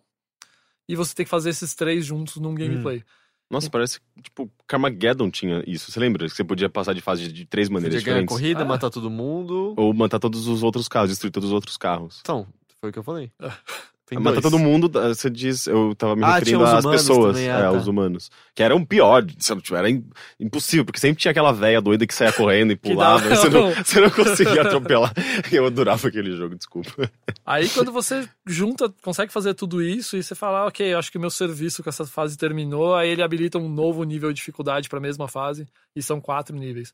São só, acho que nove fases com quatro níveis cada e tem um modo torneio lá que parece que eles lançam fases novas de isso é para você competir com pessoas ranqueadas. né? Uhum. Então de tempos em tempos acho que eles mudam aquela fase e te dão um novo desafio. Vai, Parece que vai isso. entrar uma fase nova daqui 50 horas. Então, Uau. quando tiver o podcast Ah. lá, já vai ter uma fase nova. A estrutura parece bem, bem bacana. É, E eu gosto, adoro jogos Ele é free to play ou assim. ele é pago? não, ele é pago. Eu Pô, não você sei tá o querendo demais, né? É, não sei, que com esse lance de sair novas fases, não, não É. tinha...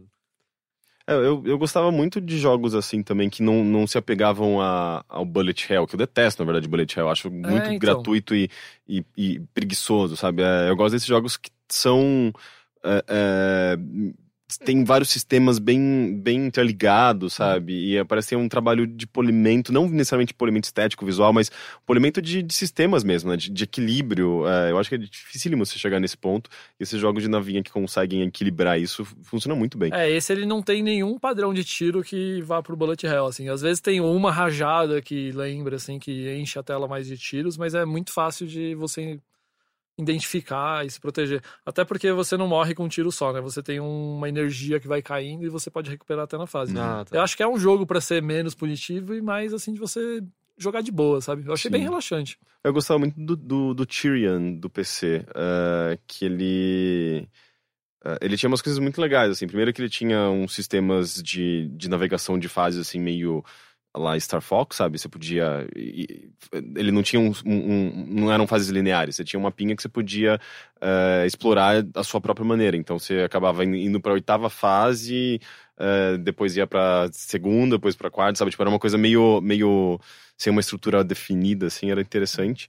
E, e tinha umas, umas maluquices do tipo, você, depois que você coletava não sei quanto dinheiro, aparecia uma navinha no formato de cenoura, sabe? Você podia, ela tinha uma carcaça no formato de cenoura, assim, então você podia meio que brincar com, Cenoura. com é, não, com, com essas diferentes, esses diferentes elementos de upgrade, mas tinha uns que eram meio piadas, sabe? Tinha uma- umas fases bônus que eu tinha que pegar copinho de cerveja, sabe? Tipo, tinha umas maluquices no meio, mas ele era bem nesse, nessa estrutura também de, de upgrades e você melhorar, era bem legal. Eu acho que talvez o que falte nesse jogo é que, mas acho que é a regra que eles criaram é que não tem nenhuma influência externa, né? A fase só tem aquilo que você comprou pra você, então não vai aparecer nenhum, sei lá, um um power-up, alguma coisinha que cria um efeito naquele Sei. momento, sabe? Ah, pega aquilo rapidão que vai explodir todo mundo que tá na tela. Alguma coisa que não seja previsível. Isso, só assim. pra te dar um fator surpresa de vez em quando. Eu acho que a intenção dos caras é que você mapeie mesmo mentalmente a fase. Até porque você tem que fazer esse desafio No de combo, matar né? todo mundo até o fim. Esse, E- esse jogo soa como um jogo gostoso pra se ouvir música ou podcast junto. Sim, sim, porque você não depende de nada assim do que tá acontecendo ali. Acho até que eu joguei ouvindo algum podcast mesmo. Talvez a gente. Talvez. que próximo- mais? Próximo jogo. Ó, surpresa também é de celular. Esse sou eu ultimamente. Chama Reigns. Acho que é. Ah, Reigns, a gente jogou. Ah, é. É que a gente perdeu a gravação, a gente tem que Ah, gravar é de verdade. novo. É legal esse jogo. Esse jogo é muito legal, né? Cara? Ele, ele saiu pra PC também, né? Ele tem no sim, Steam sim, também. ele é mobile e tem Steam e acho que tem Mac também. É. É, da, é distribuído pela Devolver. É, Devolver e é feito por uns poloneses, eu acho. Aí, como que a gente explica esse jogo, né? A galera sempre fala que ele é um Tinder de administração, Mas ele né? é meio que um Tinder de administração. é... Explique você, Humberto. Assim, ele me lembra um pouco aqueles livros antigos de RPG, lembra? Que É, você Steve tava lendo... Jackson, É, que né? você tava lendo a história e fala, ah, se você decidir tal coisa, vai pra página tal e veja o que acontece, né? Robô Comando, Isso. Mares de Sangue. Só que basicamente ele é um jogo contado por meio de cartas. Então, sei lá, vem uma carta que é o bobo da corte falando, ah, não sei o quê. Nossa, eu sou péssimo pra dar Ah, exemplos. vamos lá, um exemplo. Ou, é, os inimigos estão se agrupando nas nossas Isso. margens. Você quer melhorar o nosso exército ou Ou não? fechar os portões, né? Não sei o quê. É assim, você é o rei. E o seu objetivo, basicamente, é viver o maior quantidade de anos possível, né? E sempre. E são. Você tá administrando quatro poderes. Que é a igreja, o povo, o Din- exército e a- o dinheiro, cofre, é. né? E o tesouro. Então, cada decisão que você toma, você vai ficar falando, sei lá, com o bobo da corte, com os caras do exército, com o papa, com o cardeal, com caçadores, blá blá blá. Cada decisão que você toma influencia um pouco essa barrinha desses poderes. Se, se, a- se você favorece muito e aquele poder chega ao máximo, Ou eles- no mínimo. é, ele tem força o suficiente pra dar um golpe e te derrubar, do, do- te tirar do trono. Se ele chega no mínimo, é sinal de que seu reino tá uma merda e eles vão, Te matar vão te matar. Então o- a brincadeira é você tentar manter isso equilibrado, né? Eu lembro que eu tomei muito surpresa quando o ma- eu achei que o máximo era excelente, sabe? E eu lembro Não, que o- é. a igreja chegou no máximo e a gente virou um estado católico, sei lá, e me Sim. tiraram do trono. Não, assim. eles vêm com várias coisas assim, tipo, ah, a gente quer construir uma igreja, né? Aí parece uma coisa mó de boa, assim. Aí a- o resultado é o seguinte, ah, os caras estão subindo de poder, não sei o que, e estão tramando algo contra você. E o legal é que ele tem algumas coisas de história permanente, né? Do tipo, Tem. de repente, porque você é sempre meio que herdeiro do último rei, mais ou É, menos, né? praticamente isso. E aí meio que vira uma missão sua falar com o diabo. E aí, dependendo das coisas que você faz, você de fato encontra o diabo, que aí vai criar consequências pro seu tá, tataraneto, sabe? É, eu acho que o diabo talvez seja o único que tem esse mais a longo prazo. Você tem os itens, né? Que às vezes você ganha. Por exemplo, você pode ganhar um dado que ele te ajuda a sempre ganhar numa, num jogo de aposta que você faz lá com o povo da corte. Você pode ganhar um celeiro que ele garante que o povo vai sentir menos fome a cada ano, não sei o quê. Tinha um cogumelo azul que eu peguei. Tem, uma tem o vez. cogumelo azul. Eu não lembro, eu fiquei chapado, era isso só? Ah, O que que era? Eu lembro que tem um que você você não entende bem o que as pessoas estão falando, sabe? Você não consegue ler direito, o texto fica bagunçado, então. Ah, o, cogumelo azul todo mundo vira coelho, não é isso? Ah, tem isso, É. é, é isso mesmo. Eu acho que. Não, o lance de bagunçar a letra é uma feiticeira. Que ela fala um negócio assim: ah, você vai viver na velhice por 15 anos. Se você sobreviver a isso, você ganha algo bom, né? Aí viver na velhice é não entender o que as pessoas falam. Aí os textos ficam tudo bagunçados e você, tipo, decide as coisas do reino meio que na sorte, sabe? Ou, como as- essas cartas se repetem, às vezes pela ilustração você meio que se lembra, né? Porque um dos desafios, assim, é você. O primeiro deles é você cumprir desafios, metas, né? Então, ah, ter um filho, viver tantos anos, casar com, ter uma amante, sei lá, encontrar o tal personagem. Esses desafios, eles habilitam novos conjuntos de cartas, né? E cada carta é uma, é, um- é uma conversa diferente. Então elas vão sendo adicionadas e vai te dando mais opções do que acontece, né? Aí, peraí, agora eu me perdi. O que mais que eu ia falar? Sobre os objetivos. Você Ah, falou sim. objetivos pri- primários. É, e- tem, é, eu tava tentando lembrar quais eram as coisas fixas. É esse lance de você conquistar mais as cartas, né? Você também tem um medidor de mortes, que é pra você conhecer todas as mortes possíveis do Sim. jogo. Os, é, os objetivos, cara, são só esses três, basicamente. E você vai chegando cada vez mais longe na timeline geral do reino, né? Tem alguns eventos fixos que vão acontecendo quanto É, mais então, tempo passa. eu não cheguei lá ainda, mas eu acho que tem uma época que acaba o jogo. Ah, é. É, eu acho que chega um ano que, que termina, acho que você tem que começar de novo. E eu sinto que ele é um pouco sobre você decorar o tipo de coisa que vai subir e descer Sim, com sim, cada sim. resposta. Porque é meio difícil prever inicialmente. É, né? então, mas ao mesmo tempo isso é uma armadilha, né? Porque se você conhecer um caminho como sendo seguro, você não garante que não ir por ele vai criar uma variante que resulta num dos objetivos que você tem que cumprir. Sabe? De habilitar um feiticeiro, um cara que faz alquimia. Às vezes você tem que médico. fazer realmente, um- é, um médico. Às vezes você tem que fazer uma, uma merda e perder um braço, porque você decidiu ir caçar javali. Mesmo sabendo que você vai se ferrar, né? Porque Senhor dos Anéis, né? Senhor dos Anéis não, Game of Thrones. Você caça lá e se ferra. Eu, tenho- eu nunca vi Game of Thrones. Então, mas, aí você- mas se você sempre decidir por essa segurança, você nunca vai descobrir que ao perder o braço tem uma outra coisa que se habilita lá. Então é muito bom você ficar testando as variantes. E ele, ele tem pra Steam, mas eu acho que é um jogo que faz mais sentido no celular, eu acho. É, porque você decide nesse mesmo jeito do, do Tinder, não é? Tinder. Você puxa pro lado, pra cima, ou pro outro Eu lado. também pra nunca não. usei o Tinder, cara, relaxa. É, a É, juventude, não, é assim. Eu Mas ele é basicamente um, um grande fluxograma na forma de jogo, né? É, Porque você fica dando sim, não, sim. E daí, tipo, você vai seguindo por caminhos diferentes a partir das suas respostas, né? É. Ele vai te criando. é, você não vê, obviamente, o fluxograma, mas por trás, assim, meio que por trás da. é como se fosse uma cortinas. grande raiz que está descendo É. e você tá escolhendo as chaves, né? Sim. Aí tem umas coisinhas um pouquinho mais complexas que aparecem às vezes, do tipo aceitar duelos. Eu não entendi aquele duelo até agora. eu também é- não. Pra mim, eu sempre vou pra cima e torço pra que dê tudo certo. Normalmente né? morro. É. Tem isso, tem o. Às vezes você vai lá pra masmorra e tem como você ficar escolhendo os caminhos num labirinto, né? Isso não chega a acontecer comigo. É, então, eu consegui achar a saída do labirinto, né? Você, sei lá, dependendo do caminho que você vai, você encontra um baú com a chave, aí você tem que encontrar o caminho onde tem a porta de saída, porque você foi pra lá por uma armadilha, né? Mas eu ouvi dizer que tem um segredo maior lá relacionado com o seu pacto com o diabo. Que é um personagem bem engraçado. Sim. até. Acho que é bom nem re- revelar. Esse jogo é bem legal. É Reigns escreve R-E-I-G-N, né? S. S no final. É. Esse jogo é bem legal. É bem legal, sim. E é, é bom pra esses momentos que você só quer, sabe, relaxar. Uhum. Fala, cara, eu posso jogar sem pensar muito, porque o objetivo do jogo meio que é morrer, né? Então você sabe que vai morrer e você não vai se sentir punido por isso. Aí você só faz de novo, é tudo non-stop, assim, né? Então Uhum. não vai ter nenhum load pra te punir de algo assim. E acho que o próximo. Não havia mais um? Pode ser mais um? Sim, você falou que tinham três? É. Então, eu tô jogando bastante o Destiny.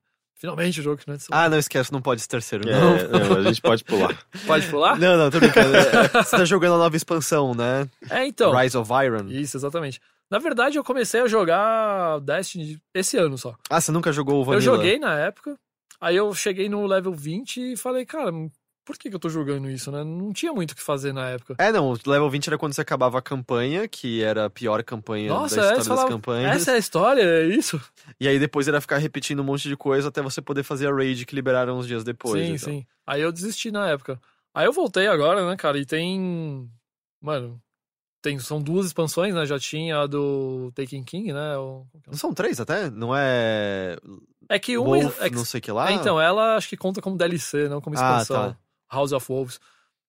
E, eu é, pelo que eu entendo, no Taken King as coisas já melhoraram bastante, Oh. assim, desde estruturas de missão até contexto da. da-. Porque naquela primeira. é, o Rick, eu lembro que apontou muito que uma das caracterizações é: esses inimigos são tão terríveis que eu não tenho nem tempo de falar pra você porque eles são tão terríveis. Isso é literalmente o preferido naquele jogo. E aí, pelo que eu entendo, melhorou bastante de lá Sim, pra sim. cá. Agora é meio que o oposto até, sabe? Porque agora, nossa, cara, sua tela de missões fica com tanta coisa que você fala, cara, o que, que eu tenho que fazer, meu Deus? Deixa eu escolher uma delas pra hoje, senão eu vou ficar perdido.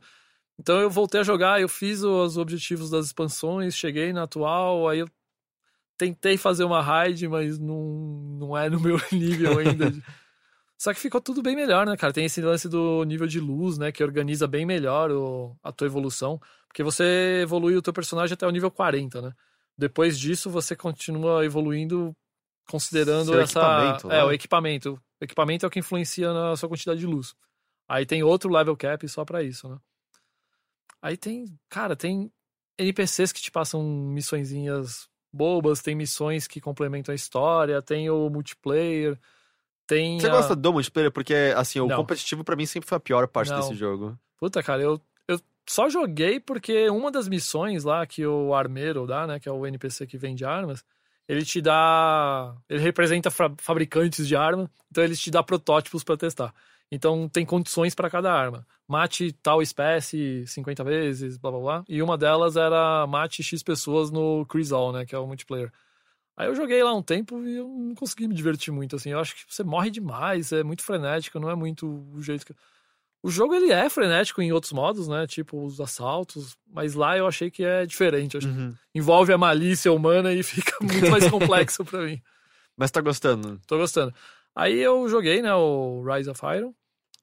Eu acho, eu esperava um pouco mais, assim. Eu ouvi meio isso, assim, que todo mundo tá esperando que fosse pelo menos Taken King de novo É. e não foi hum, tão legal assim. Eu fiquei com a impressão de que eles fizeram aquele velho truque de mudar a cor do personagem e falar que ele é outro cara, sabe? Porque o tema agora envolve um- uma espécie de contágio tecnológico barra orgânico, sabe? Que é uma raça. Não é uma raça, é um negócio que chama Siva, que eu acho que é um. É um programa. E eles corromperam as espécies alienígenas lá. Então, basicamente, os inimigos que você enfrenta são as mesmas raças, só que elas têm uns, uns efeitos vermelhos por cima. Que já era o que eles tinham feito no Taken King, Exato, né? que É. eram os decaídos, né? Que. É decaídos? É, acho que é. Eu não lembro os Possuídos. nomes, É, né? os possuídos lá. Que eram os mesmos caras, só que pretos.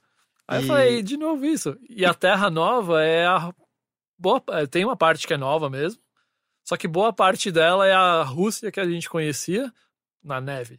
Ah, sério? É só É. isso? Não, é parte isso. Aham. Aí tem partes da Rússia que não existiam mesmo, que são bacanas e tal, mas boa parte dela é isso, é passar por cenários que você conhece, Só com neve. só com neve. É, e, e dados tudo que a gente já ouviu sobre os problemas de, de desenvolvimento do Destiny, e até com o que saiu de, de rumor de Destiny 2, que a gente menciona logo mais e tal, é, dá pra entender, assim, tá muito claro que eles estão. é, o desenvolvimento do, de Destiny em si não é muito maleável, assim, parece que eles não têm como fazer muito além disso, assim. É.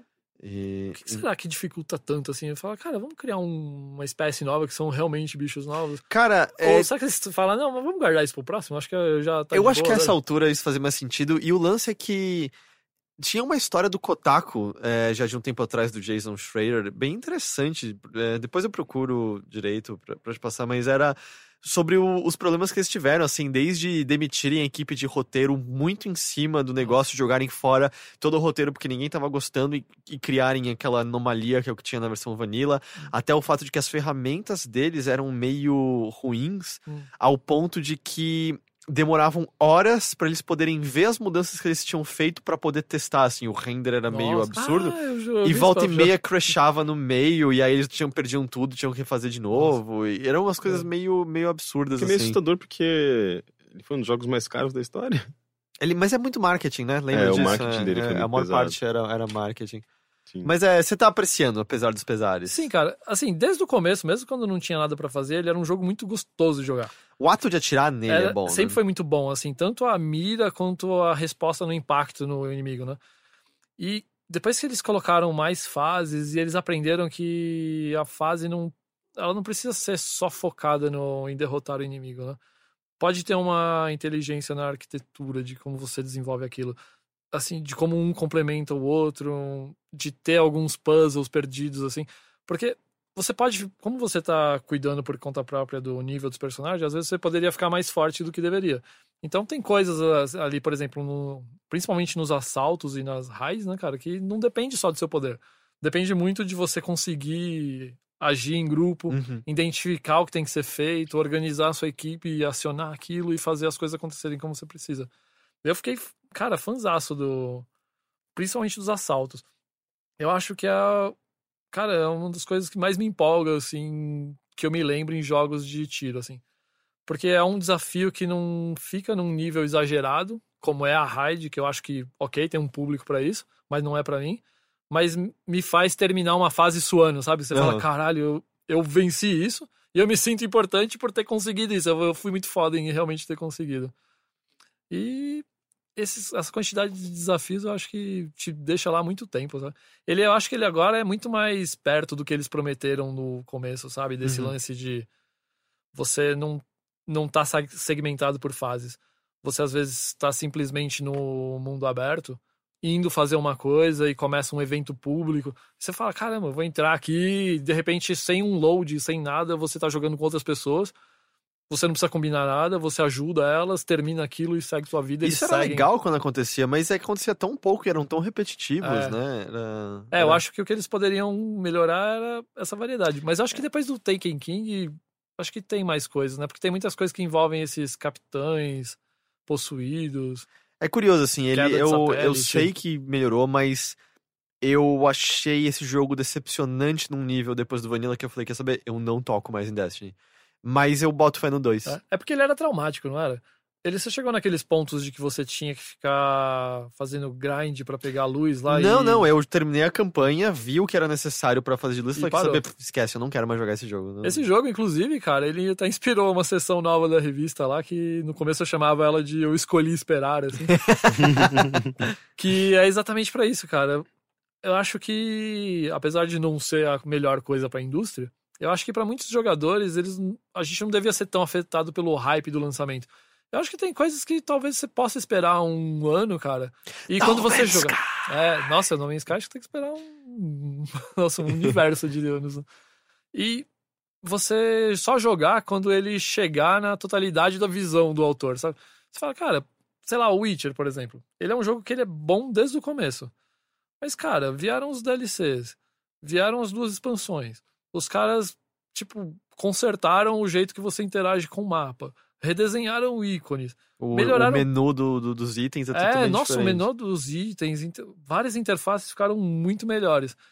Quem Street Fighter jogar 5, agora, sabe? agora, assim, vai ter uma experiência muito melhor de quem jogou aquela primeira vez. E quem jogou a primeira vez não tem como ter uma segunda primeira impressão, né? Street Fighter V, quem jogar agora vai ter, ter tudo no menu acessível, cara. É, pode crer. É, não, você chegou a ver um vídeo recente do Mega 64 que é sobre o Playdate? Não. Que é, eles, é, é muito bom, assim, que eles falando sobre é, o Playdate. É, você tem que igno- ignorar o release date. O que Ah. importa é o Playdate, a data que você vai poder jogar seu jogo e tal. Tá vendo? E Aí, justamente tá falando sobre isso, tipo, quando ele não vai mais estar quebrado, quando o online vai estar funcionando, quando ele vai ter novas funções e tal. É, E, exatamente. e é meio isso, assim. Mas é, é, é que eu acho que tem uma diferença entre hype e querer jogar no começo o jogo, sabe? É, é. mas enfim. São esses seus jogos? São. Então, vamos para o Henrique.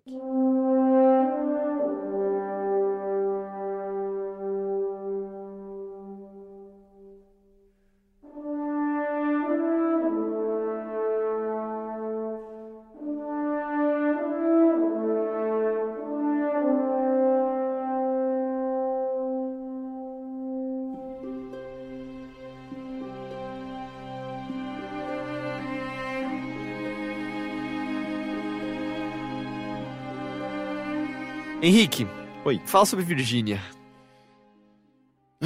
É difícil é, É? essa. Eu não joguei. é, essa responsabilidade, porque tem poucas coisas que se parecem com ele. Mas tá, vamos tentar então primeiro pelas partes mais óbvias. É um É- jogo é um sem jogo. diálogo. É um jogo, assim, a gente não vamos voltar pra 2001, pela, 2011, pelo amor de Deus. A gente já, já passou por Dear Esther, por Gone Home, já, a gente já superou isso. É, é um jogo que ele não tem diálogos, ele dura aproximadamente, aproximadamente duas horas. Ele, ele ignora amplamente mecânicas, assim, é um jogo é, é, facilmente é, é, é, jogado, porque ele basicamente anda sozinho, assim, ele, é, é, você interage minimamente, porque o foco dele, na verdade, é a história, a narrativa mesmo. Então ele não simula nem o ato de andar? Você joga em primeira pessoa, né? Você... Mas ele não é um jogo mudo? Observa- Sim, ele é, ele é mudo. É mudo no sentido de que os personagens. Não existe diálogo, né? Mas existe. é, Comunicação. Existe, um- existe comunicação, mu- comunicação não verbal, existe música. A trilha sonora desse jogo é magnífica. É, e, e- e o que você faz, assim, basicamente, é andar por cenários, observar objetos. A interação geralmente é, é, é bem automática, né? Bem automatizada, porque o foco é a narrativa, não existem mecânicas, novamente. Então a personagem vai lá em primeira pessoa, né? Você vai até um objeto, interage, ela pega, ela observa, é, a história vai sendo eh, desenrolada a partir de, de, de tudo isso. E é um jogo que tem cortes, assim como o 30 Flights of Loving, que é um jogo independente de 2012 do, da, da Blendo Games. Eh, que, que já tinha introduzido essa ideia, né, tipo, emprestada do cinema de cortes diretos no gameplay, ele replica isso. Tanto é que o final do jogo tem uma homenagem ao 30 Flights of Loving, que é um jogo que deu origem ao Virginia, basicamente. É, os, os, ah, os criadores assumem isso. E, e eles fazem isso de uma maneira brilhante, assim, você não, não se sente perdido. O jogo sempre te respeita, assim, ele, ele dá espaço e tempo suficiente para você se localizar, saber o que você tem que fazer, até porque o level design é muito inteligente, assim, sempre tem alguma coisa te eh, indicando, na verdade, sugerindo para você ir até tal direção, sugerindo um objeto que está em evidência, e assim o jogo vai andando eh, de uma maneira bem natural, assim, é bem fluido. Mas você não toma decisões, você não não não não não, não existem não existe uma dificuldade mecânica, existe uma dificuldade mais inter- interpretativa intelectual ali, sabe?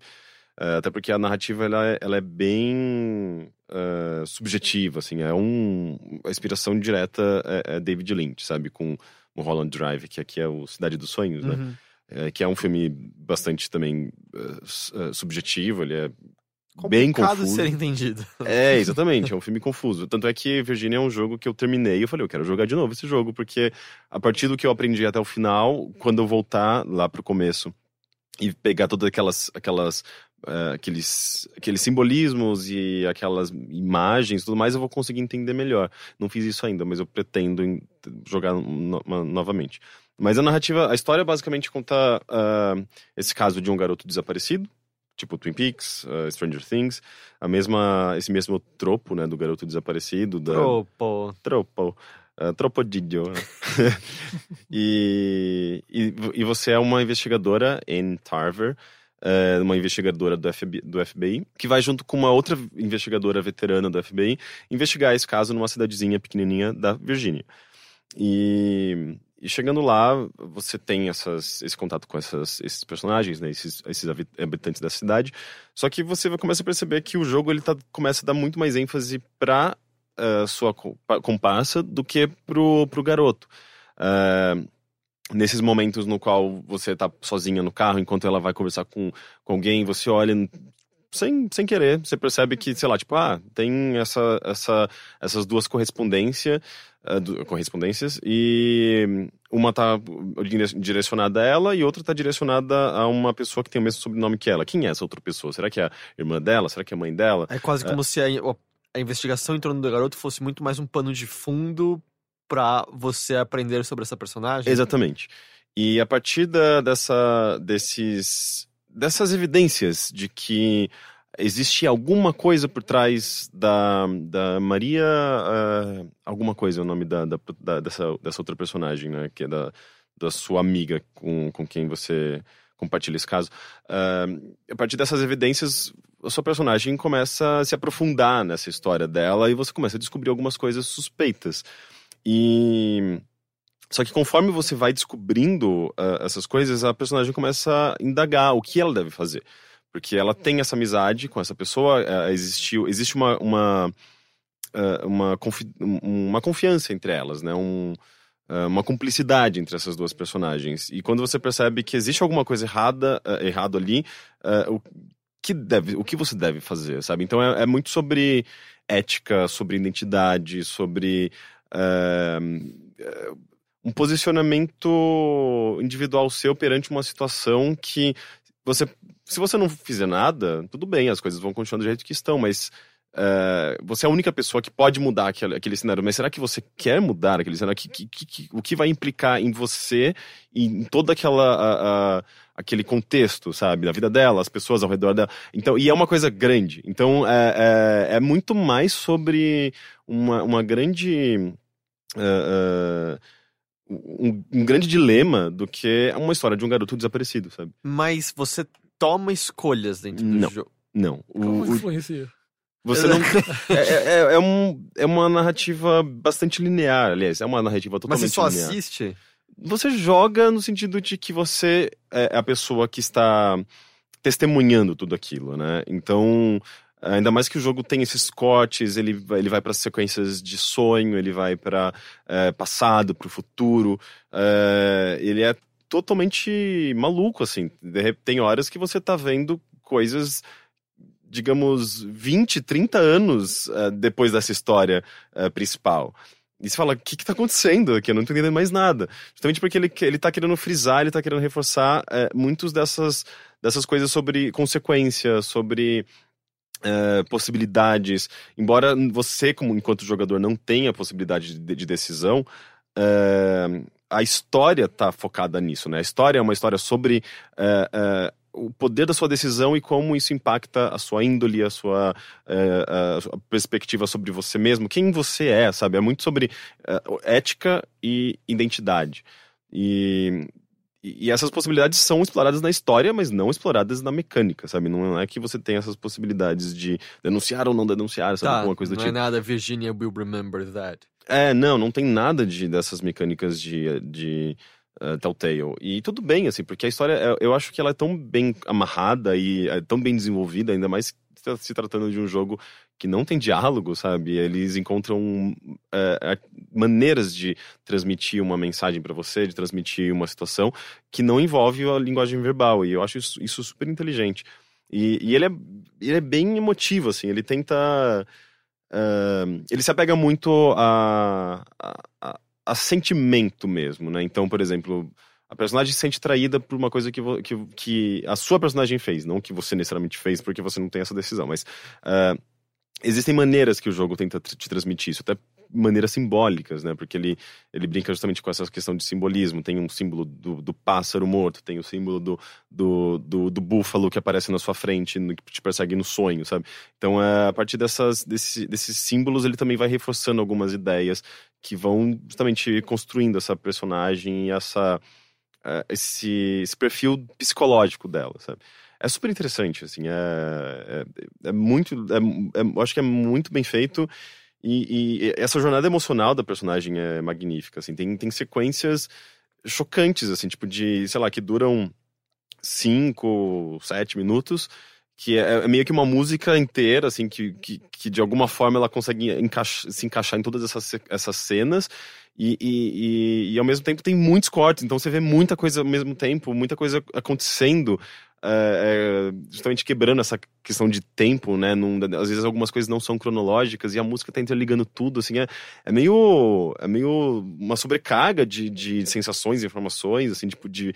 E o visual do jogo é muito bonito, né? Então, é, é, é uma, uma, experiência que eu não, não me lembro de ter vivido em, vivido em, em outros jogos tão recentemente, assim, sabe? A gente tem análise no site. Eu acho que é o tipo de coisa que a gente não vai fazer shuffle, porque talvez não tem como não entregar demais no shuffle. Eu acho que é aquele tipo de Ou jogo dá. que dá pra introduzir o comecinho, sabe? Até pra mostrar... Eu já o... caí nessa história. é, é, dá pra mostrar um pouquinho da, da, do tom dele, do visual, que é bem distinto. Uh, mas, de fato, assim, é para você sentir o que, o que ele é, você precisa jogá-lo do começo ao fim. Então a gente grava um shuffle. É, ele tá no Steam, né? Ele tá no Steam, é. no, na verdade, também pro PlayStation 4 e Xbox One. Eu fiquei pensando que eu podia jogar e a gente podia fazer uma pauta spoiler como a gente fez de Firewatch pra ele. Seria muito legal, porque ele é um jogo que pede muito disso. Eu acho que é até mais do que o próprio Firewatch, que Uh, ele tem um pouco de relação né, com, com Firewatch, assim, no uhum. sentido de que é um jogo também que compartilha de alguns temas e também é, é um walking simulator. uh, mas eu acho que ele é até mais subjetivo, assim, então é um uhum. jogo que... Ah, o Firewatch você entende bem o que aconteceu, é, né? Sim, sim. Embora ele deixe ali umas, umas coisas em aberto, né, mas, mas ele não é tão... Uh, é, é as coisas misterioso até o meio, né? Até o, quase o fim. Depois você fala, ah, agora eu sei tá, tudo que aconteceu. Não era nada sobre o que eu queria que esse jogo é, fosse. É verdade. Mas ele, ele ainda assim tem uma. Ele é concreto, de, sabe? Os personagens uhum. dialogam, existe um, meio que um, uma, um fechamento pra história, né? Isso daí é bem mais aberto, assim, é bem mais complicado de entender o final. É. Então acho que super valeria. Tanto que o final é o que meio que tá ou fazendo todo mundo amar ou odiar esse jogo, né? Uhum. Ele tá uhum. sendo bem divisível. É, tirando o fato de que existem pessoas que simplesmente querem que ele seja outro jogo, né? Tipo, pessoas falando, uh, porra, mas por que não tem diálogo? Por que, por que é não meio... tem narração? Por que não sente... tem mundo aberto?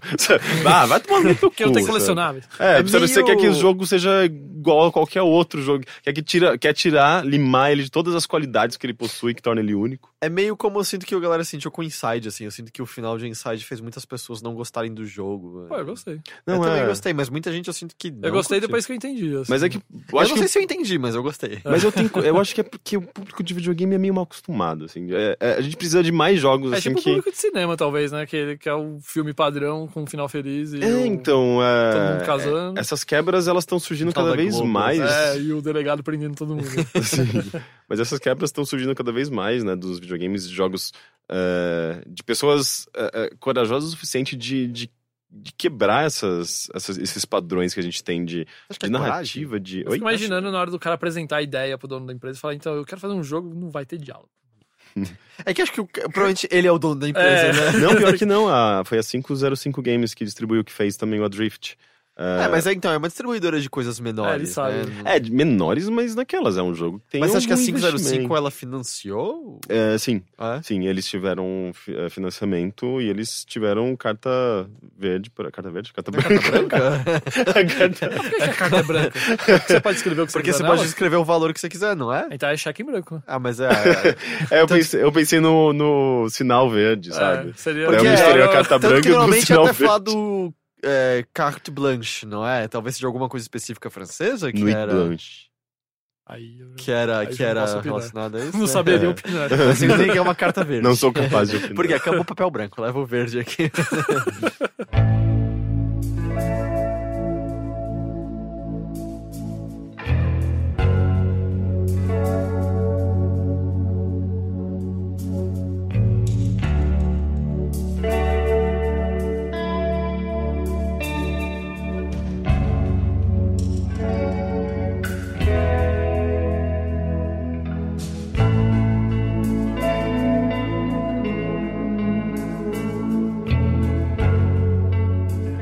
Quanto a mim, eu quero falar brevemente sobre o fato de que eu terminei pela primeira vez na minha vida Dead Rising, o primeiro. Mas você conseguiu, afinal, porque você tava, você eu tava travado, travado né? num chefe que eu não tava sabendo se eu ia conseguir matar, no fim deu certo. E aí eu fui terminei o jogo, tinha mais um bocadinho ainda depois daquilo, porque eu achei que ele acabava nos três dias em si, mas ele tem algumas outras coisinhas depois. E, cara, Dead Rising, falando o primeiro mesmo. Que jogo ao mesmo tempo legal e chato interessante, quebrado divertido e frustrante.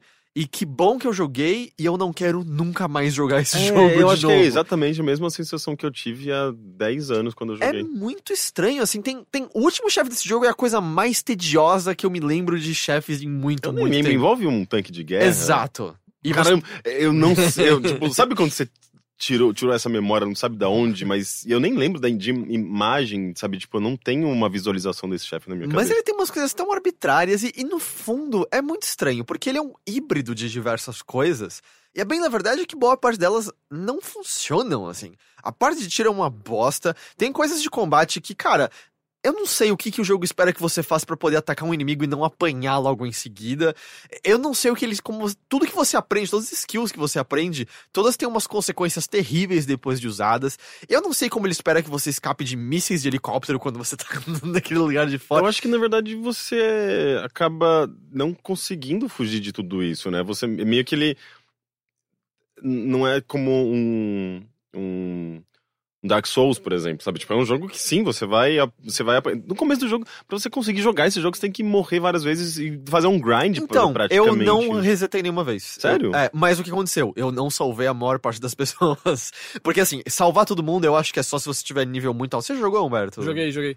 Eu tô lembrando como eu achava que ele era contraditório, assim. e Me passava a impressão de que era um jogo feito pra ser sobre diversão. E era o contrário, era E coisa. Só que o que ele te dava era burocracia. Uhum. Então eu falava, cara, eu tenho todos esses zumbis que é um playground pra eu gastar essas armas legais.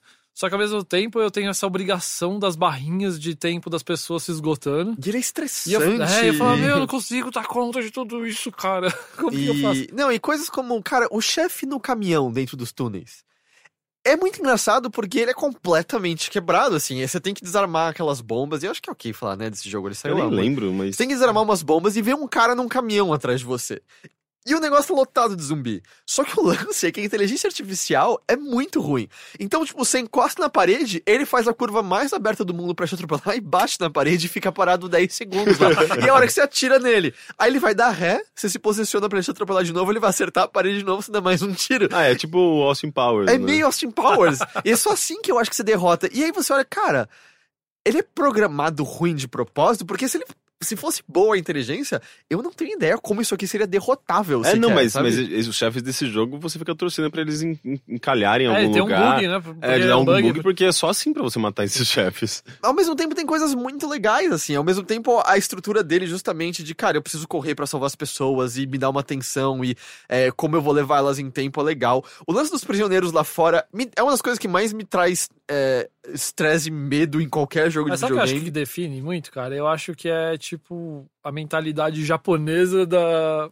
Falando, cara, vamos deixar de fazer as coisas do jeito que a gente faz, vamos tentar fazer uma coisa divertida, só que vamos manter certas coisas do nosso costume, que é deixar tudo difícil demais, Uhum. tudo burocrático demais e menus péssimos e coisas assim.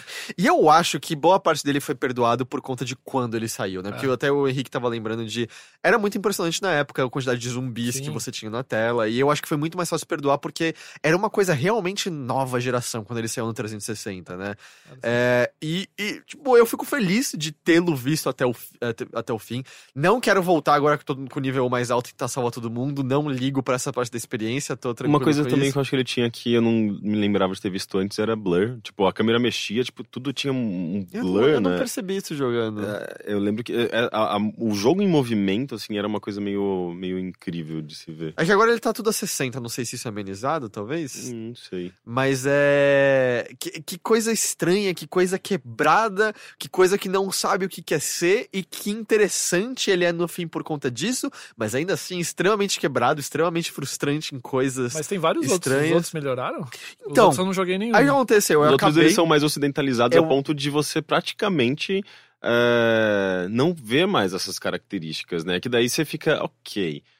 É um jogo muito mais acessível, é um jogo mais redondinho, mas ao mesmo tempo, será que isso torna ele mais interessante do que aquele outro que era quebrado e parecia, parecia que faltava um equilíbrio? É, é um, é, é é curioso isso. né? Então o Henrique pegou o que eu ia falar, porque eu terminei e liguei imediatamente o 2. E cara, é. Ok, isso me fez perceber algo, tá? Dead Rising, as mecânicas de Dead Rising como ideia não funcionam. Elas são inerentemente não funcionais. Porque você tem duas alternativas, aparentemente.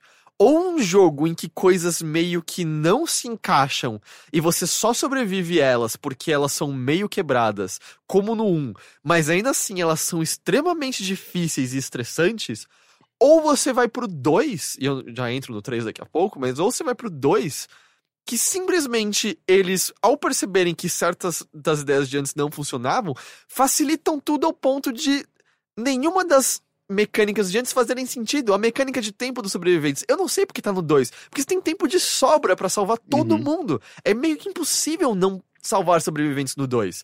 É meio. Ah, tem muitos zumbis. Eles não te atacam no 2. É muito. Eles são imbecis. Você mata todo mundo numa facilidade absurda. É, O 2 parece que ele já assumiu esse negócio de brincadeira mesmo, né? Você pode inventar as suas armas. Tem umas armas completamente absurdas, de engraçadas mesmo, sabe? Tipo, você entra no meio do globo e sai atropelando as pessoas rolando dentro do globo. Tipo, um- umas coisas é, é, que de fato existiam no primeiro, só que elas. Quando você achava que você ia começar a se divertir, elas quebravam e, é, e, e, tipo, não servia pra porra nenhuma e era, era só meio que me parece uma grande enganação. Mas o 2, mesmo- ele assume esse negócio de circo, sabe? Ao mesmo tempo, o 2, você ap- tem o lance do combo das armas. Só que o que acontece? Ainda é um jogo com você que você tem poucos slots no seu inventário. E, tipo, pra que eu vou guardar esse item específico, sei lá? Por que que eu vou guardar spray de tinta pra juntar quando eu achar um cone pra fazer uma arma que eu nunca nem testei a efetividade? Se na primeira safe house tem um monte de bastão de beisebol e prego e essa arma mata um milhão de zumbis antes de quebrar e todos os psicopatas com os quais eu lutei até agora morreram em tipo cinco minutos quando eu usava essa arma, É sabe? mais por uma questão de colecionismo, eu É, acho. eu, meu, meus itens são sempre quatro é, bastões de beisebol com prego, dois sucos de laranja. E, cara, eu joguei metade dele e tá ridiculamente fácil. Não, mas eu acho, isso é uma, coisa, uma coisa que eu acho legal, assim, é ele, ele dá essa possibilidade do jogador perceber como ele gosta de jogar, quais são as melhores armas pra ele, sabe? Eu não lembro qual era a combinação que eu fazia, mas, mas é, você sempre vai encontrar, você certamente vai encontrar algum lugar que vai ter uma arma nova ou uma combinação nova, você vai falar, uh, acho que agora, a partir de agora eu quero jogar só com essa daqui, sabe? Você sempre vai pra lá e pegar aquela arma, ou quando você estiver passando por lá, você vai pegar aquela arma, então é, ele meio que Daí, a partir daquele momento, você vai querer só pegar aquela, só que depois você vai encontrar uma outra combinação mais interessante. Então, eu, eu acho legal isso. Então, e, e do jeito que eu tô falando, parece que na verdade eu tô falando mal do jogo, mas eu tô achando ele divertido na real. O dois. É, o 2, é. Eu também, eu gosto É, bastante. dele. ele, como você falou, ele é mais um parque de diversão dessa vez. E, e o Chuck Green é um personagem legal também, é tanto quanto o Frank West, mas de maneira diferente. E eu acho que a ambientação que eles fazem daquele cassino bem americana e tal é meio deliciosa. Quando você Uhum. entra, tem as musiquinhas muito calminhas, quase de elevador, e as partes de cassino com aquelas mulheres usando penas e roupas de lantejoula zumbis em cima de você. É. é- é- a ambientação é maravilhosa, assim. É, você percebe que. Tudo bem que o estúdio foi canadense que fez, mas ele parece muito mais americano do que ele. do que o primeiro era, de fato, sabe?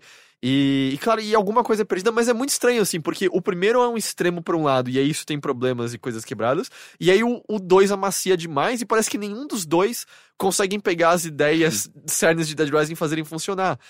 E aí, isso me trouxe uma certa renovação de apreciação ao 3, que eu sei que não é muito amado em geral, mas eu gostei, porque o que eu sinto que o 3 entendeu é: quer saber? Foda-se, vamos só brincar. E aí você cria uns combos loucos em todo canto, você não precisa de, de banco pra fazer as armas, você junta tudo em qualquer lugar, você vai matar centenas de zumbis antes de qualquer arma quebrar. O jogo é muito fácil, dá pra salvar todo mundo de primeira, você nunca tem que resetar. Se bem que o 2 também claramente não precisa. É, nenhum chefe é treta, porque me parece ser a melhor solução de Dead Rising, sabe? É meio. Não dá pra ter desafio. Se tem desafio, as coisas ficam meio quebradas. Se você amacia, algumas ideias antigas não fazem sentido. Não quer saber? Tó, você vai voar com uma roupa de dragão agora e matar todo mundo. Não, mas eu vez. acho que ele ficou convencional, ele ficou padrão, assim, tipo, ele. Eles as- meio que deixaram tudo tão redondinho, tudo tão facinho que. Ah, virou como qualquer um outro jogo, qualquer outro jogo, sabe? Tanto é que eu joguei o 3 e eu detestei, assim. Eu gosto do, do- bastante do 1, gosto do 2. E o 3 meio que eu não, não, não, não desceu. Mas sabe qual que eu acho que é o maior problema do 3? É a ambientação. A cidade é, É. muito genérica. é muito lame, né? Muito Porque chato. o 2 tem os mesmos problemas, ele é redondinho demais, mas a ambientação é tão legal, os cassinos e, Uhum. e as lojas, que funciona. O 3 é, é, é- Ah, é uma cidade. Sim. É, é isso. Eu acho que esse é o maior problema dele. Vamos ver como vai ser o 4 e tal. E eu continuo gostando da série, apesar de reconhecer que ela é muito quebrada. Inerentemente. Tipo, não funcionar faz parte de Dead Rising. Mas eu É acho isso estranho. interessante. Eu, é, é um, é um, um jogo no qual não ser. Um, não ser muito coerente faz sentido, sabe? E, e essa foi a minha experiência. Eh, vamos ver, eu vou, quero, eu vou ter, dois eu vou terminar muito rápido, porque ele, é- ele acelera, né? Ele vai o tempo todo, que nem louco. Ah, e foi isso que eu joguei. Vamos então, a gente tem pouquíssimas rapidinhas hoje, vamos a elas.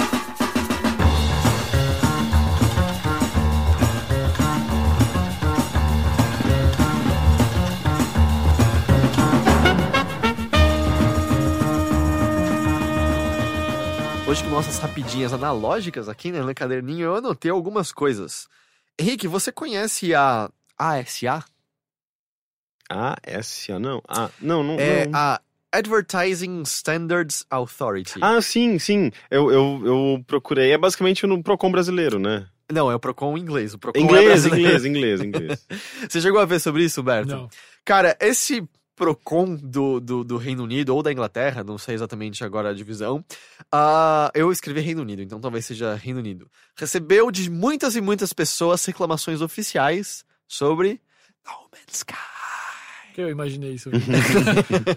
e ao ponto de que agora, é, é, recebendo, aliás, reclamações específicas sobre propaganda enganosa, ao ponto de que ele abriu formalmente uma investigação. Especificamente, a investigação é a página do Steam e envolve também não só a Hello Game, como a Valve também. Porque o lance, e sem querer retomar toda a discussão, é que até hoje, se vocês entrarem na página do Steam do, do, do No Man's Sky, o vídeo que eles têm pra demonstrar o jogo é aquele vídeo da E3, que de fato não representa o jogo de maneira nenhuma. É aquele vídeo cheio de animais no planeta, é o vídeo com naves voando e fazendo acrobacias com você. E o que a galera tá dizendo, cara, isso aqui tá na página ainda e não é o jogo. Desculpa, isso não é injusto nem um pouco, assim. Eles não terem trocado esse trailer até hoje não faz sentido nenhum, É, sabe? eles, eles, ah, eles estariam menos mal se, se eles estivessem colocando como trailer aquele do, do Jurassic Park lá, do bonequinho. Nossa, cara, é o melhor vídeo do ano aqui. Aquilo Da diz o que é gaita, No né? Man's Sky, né?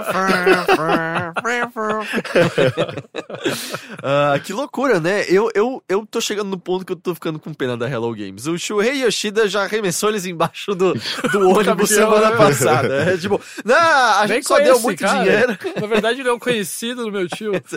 Tipo, a gente só deu muito dinheiro e a gente vai fingir que não teve um representante da Sony que há um ano disse que a gente trataria eles como se fossem AAA. É, foi ruim o que eles fizeram. Agora os caras estão sendo investigados formalmente pelo Procon. A gente nunca mais vai ver o Sean Murray tweetar algo de novo na vida. Nunca Mas, mais. será que ele existe ainda? Cara, eu, eles devem estar passando por uma crise foda. Deve estar em É, alguns tem- planetas procedurais. né? Não, de- não deve ser fácil o que eles estão passando, eu imagino. Ah, a próxima notícia, como eu tinha mencionado anteriormente, é sobre Destiny 2. Ah, os, os rumores surgiram através do Jason Schrader, que tem contatos aparentemente que trabalham na Activision ou na Band, porque ele sempre consegue furos relacionados a Destiny, mas também vieram de um usuário no NeoGaf. Primeira coisa, tá bem forte ah, a indicação de que Destiny 2 vai sair também pra PC. O primeiro só saiu pra PlayStation 3 e 4 e Xbox 360 One, tirando o Rise of the Iron King, é isso? Tem um. Taken. Não, Não, não, você fala é, que algumas coisas são exclusivas do Play. né? Rise of Iron, é só isso o nome do Ah, DLC, sim. né? Eu falei Rise of the Iron King, eu misturei os dois. Não. É, Rise of Iron é só PlayStation 4 e Xbox One, não saiu pra Play 3 e, e Ah, sim. 360. Ah, que mais? Fala-se de que os planetas terão todos cidades próprias e outposts com conteúdos mais engaixadores do que a versão vanilla do primeiro. Porque o primeiro só tinha aquela cidade central, basicamente, torre. né? O hubzinho. Então isso pode ser é, interessante. E a menção de ausência de possibilidade de você importar o seu personagem do primeiro Destiny pra esse. Então acho que vai meio que talvez ser começa do zero mesmo, que é o que me faria jogar ele, eu Ah, acho. isso eu não acho ruim, não. Também acho que não. Acho que novo jogo, começa um novo cara e todo mundo começa em pé de igualdade já. Eu só É. quero ganhar, sei lá, um item que me recompense por. É, às vezes alguma coisinha, uma roupa É. colorida diferente, Ai, alguma parabéns, coisa né, assim, você- mas eu acho que faz sentido, seria muito difícil levar, porque especialmente dado o quanto que eles afastaram pessoas com o primeiro, como eu, porque o número de jogadores dele caiu muito fortemente. Eu acho que começar bem zerado, assim, é a melhor coisa possível, assim. Porque se for meio, ah, não, vai começar exatamente da base desse primeiro, ah, cara, é preguiça, eu não vou jogar É, esse então, dois, vai não. Sei lá, pra mim acho que começaria com cara de velho já, sabe? Você já começa com uma certa familiaridade com muitas coisas que você já tem. E eu acho que é bom você começar é, conhecendo um mundo novo de mecânicas e de armas e armaduras. Eles podiam transformar o seu personagem do primeiro num pet. Sim. Você andava com um personagem em miniatura. um Sparrowzinho, né, na, na motinho, assim, É. do seu lado. É um Mi. Ah, Rick, você andou olhando o Instagram do Michel Ancel? andei, eu vi uma coisa muito Você bonita viu lá. uma coisa? O que, que você viu lá? Eu vi uma, uma artwork muito bonitinha de um porquinho que lembra o Page. É Page? O nome do, do, do porco do. É Page, né? Eu ia falar Pigsy, mas é Page. Acho que né? é Page. Mas aí que tá, não dá pra saber De onde é o direito, porco? né? Porque não dá pra saber se. Mas de onde é o Page? Quem não sabe. O que que é? De onde é o Page? Ah, sim, é verdade. O Page é Beyond- do Beyond Beyond Good Good and Evil. Evil. E, cara, o que eu acho foi bizarro é que o Michel Ancel postou essa arte, que é, não dá pra saber se é um filho do Page, se é só um outro. Mas porque é um porco. é um porco. É um É porco. uma das características do jogo. É que Sim. tinham vários animais que falavam língua humana, né? no Mas um Beyond dos Good and principais era o porco. Até quando eles anunciaram o 2, né? É, tava aquele, aquele cena do deserto, né? ele Sim, com era a ele Jade, a- né? Sim, a Jade. E o lance é que o próprio Twitter da, da Ubisoft de uma certa nacionalidade falou: deem uma olhada no Instagram do Michel Ancel e tal. E não é surpresa que o jogo tá em desenvolvimento. Perguntaram pro Yves Guillemot na, nessa última E3 e ele, em vez de conversar, ele falou diretamente: não, não, tá em desenvolvimento. É que o Michel Ancel nem tá mais totalmente na Ubi, na É. Ubi e ele tá trabalhando no Wild, mas. Sim. É que se fosse pra desconversar, acho que o Yves teria desconversado. É Ele assim, basicamente "Ah, o- a his- a história do Last Guardian, né? A Sony nunca. eh, ela sempre afirmou que estava em desenvolvimento. eh, eles mostraram lá uns vídeos e umas imagens no começo, quando o jogo foi anunciado em 2008. Mas de repente o jogo desapareceu, nunca mais deu as caras. Eh, e, e o Michel Ancel saiu da, da Ubisoft, tem sua própria empresa, mas que nem tá. o Fumito Ueda. É, que nem o Fumito Ueda, mas tá ligado à Ubisoft no desenvolvimento desse jogo, né? Mas a gente sempre já viu mais. Nessa frase ficou horrível, mas assim, mesmo com todos esses atrasos e sumiços, a gente tinha visto mais de Last Guardian do que de Beyond Good and Evil 2. Ah, sim, é porque a gente É. nunca viu o gameplay dele, né? Aliás, é, Humberto, aproveitando, qual é a sua expectativa pra The Last Guardian? Cara, eu acho que a galera deve ter baixado tanto a expectativa pelo jogo. Eu acho que as pessoas estão esperando pra falar mal dele, assim. Eu tenho essa impressão. E eu acredito que ele vai continuar sendo um jogo especial. Eu acho que ele não vai ser um jogo tão inovador como ele seria no fim da geração do Play 3. Mas eu acho que ele tem aquele sentimento certo, aquela coisa no lugar. Dá pra sentir que ele tem uma boa mecânica e acho que essa interação com o bicho vai fazer um negócio incrível. né? É o Trico, né? nome É o? Trico, é. Você chegou a jogar em algum lugar? Cara, não. Todas as apresentações que a gente foi convidado foi alguém da redação. O Dolgão jogou, acho que umas duas vezes, e as É. duas ele falou que tava bem bom. Eu vi na, eu vi Eu na BGS. Eu vi na BGS e eu achei só que tava meio bugadão no geral, assim. É. Eu acredito que, pelo problema de você ter um bicho daquele tamanho, assim, eu acho que vai gerar uns bons vídeos na internet, assim. Mas eu acho que vai ser um bom jogo. Assim, se pelo meu feeling, sim, não é, por exemplo, como aquele Days Gone. Aquele jogo é um jogo que eu não, não acredito, né? Toda vez que eu vejo ele. genérico pra cacete, É, né? eu falo, cara, esse jogo não vai dar certo. É, Não- ninguém saiu muito animado com ele. Eu, É. eu gostei, na real, o que eles mostraram no 3 mas eu senti que a reação geral foi meio. é, Eu gosto só do, do- da, da pilha de zumbis lá, mas de- o cenário, os Mas personagens... é a pilha de zumbi de papel, né? Ah, é, mas joga não é nenhuma assim novidade, né? A gente é. tá, tá falando aqui de um jogo de 2010 que fazia a mesma coisa. né? Mas é, eu sinto que são jogos cuja. 2010 não, 2006 Dead Rising, né? Acho 2006? Eu acho que é 2006. Ou não, é, talvez, Ah, cara. ele tá em 2016, 10 anos É. de Dead Rising. Mas é. Eu sinto que são jogos que, no geral, eu nem vou botar assim hype. Eu acho só que a expectativa de tão longa data muito dificilmente será cumprido e terá pessoas que vão se decepcionar simplesmente por estarem com expectativas irreais. É o Last Guardian e o Final Fantasy XV. Eu Mas acho eu que acho que, disso. pelo menos o que eu sinto é que a, a- essas atrapalhadas da Sony, assim, os constantes atrasos, eu acho que não foram fazendo as pessoas acreditarem que isso tá ficando cada vez melhor, os atrasos estão fazendo o jogo cada vez melhor. Eu acho que as pessoas têm a impressão do contrário, que ele tá cada vez mais atrapalhado e mais confuso ao longo do tempo. Ele parece um Então- jogo de PlayStation 2 em alta resolução. Sim, é do- É, do 3 em uma resolução melhor, talvez. Mas eu, eu não sinto assim que a galera tem uma expectativa de que vai ser o jogo que vai ser vai marcar o PlayStation 4. E eu acho que ele tem chances de ser um jogo muito importante pro PlayStation 4. Eu espero que esteja certo. Eu seria também. meio triste depois disso. Eu acho que seria mais triste se ele fosse qualquer coisa, sabe? Se É. ele for um desastre absoluto, seria melhor do que, sabe, tipo, ah, É que esses Ok. caras eu acho difícil eles fazerem qualquer coisa, né? Eu acho que o único risco que corre aí é ele não apresentar nada de realmente novo em relação ao Shadow e ao Ico. Né? o que é uma Você possibilidade, ah, né? É, é uma mistura dos dois e eu tô sentindo muitas coisas familiares o tempo todo. Porque eu acho que esse é um. Eu Pode um presumiria que, cara, vamos dizer, o design doc dele em termos de mecânicas deve estar fechado há anos e anos a essa altura, certo? Eles não deveriam. Porque eu imagino, é, eventualmente alguém vai contar essa história, mas o desenvolvimento pode ter sido contínuo, mas deve ter sido praticamente parado em certos momentos, não? Sim, eles É. não devem estar trabalhando nisso há tanto tempo, assim. É tipo, o que, que a gente faz agora? Ah, para aí, vamos, vamos marcar aí de retomar esse negócio. Ah, e finalmente, a última rapidinha de hoje é que a Campo Santo passará a desenvolver filmes. É a própria Campo Santo? É, ela- o primeiro projeto será uma adaptação de Firewatch. Eles vão trabalhar com uma empresa de financiamento e produção chamada Good Universe. Mas é, É. que tá, eu, eu, eu, acabei não lendo essa notícia. Não tem nenhuma produtora de cinema, de fato, desenvolvendo o, o filme enquanto eles fazem uma outra coisa? Não, pelo que eu vi, é ela com essa empresa meio pra, pra fazer isso daí mesmo. Interessante. E é curioso, assim, porque Firewatch tem uma narrativa legal em termos de como ele aplica mecânicas ao que você tá fazendo, mas a história em si é ruim. Eu não acho. Ruim. É. Eu acho interessante. Ah, eu acho que ele se calca demais num personagem cuja importância só existia na mente dos criadores da Ah, história. Qual personagem? Eu não vou falar spoiler aqui, mas, tipo, toda a. cata- A, a chefe dele? Não, não. Ah, ok. É, Ah, tá, sim, sabe? tá, todo, toda a catarse dele é meio. Ah, eu não ligo pra absolutamente ah, a nada catarse disso. é meio, é meio Ah, chato Eu não sei mesmo. opinar muito sobre cinema, assim, mas eu senti um toque meio de Shyamalan, hein? De, tipo, da conclusão não ser tão importante quanto você foi obri... levado a crer, assim. Você é meio que levado a crer que está participando de coisas muito especiais, quando você vai ver, ah, não foi um negócio tão especial Uhum. assim, né? Foi... É, é, ele vira um, um, um, um jogo meio que sobre, sobre, uma paranoia, né? É. Do nada, assim, tipo, já muda completamente. E ah, eu gosto da relação dele com a chefe, mas a, a conclusão mesmo, ou, de repente tem uns personagens que você nem sabia direito que existiam, É, né? então, E- tanto que assim, as- eu, eu gostei, mas eu não considero nada de especial, assim, em termos de jogos que eu joguei esse ano, assim, ele ficou Sério? Bem, ele ficou bem apagado pra mim. Nossa, já. pra mim não. É, por mais que ele tenha esse problema, eu gosto muito. Ah, dele, eu gosto já, muito. já, já ficou bem apagado, assim, pra- na, na minha...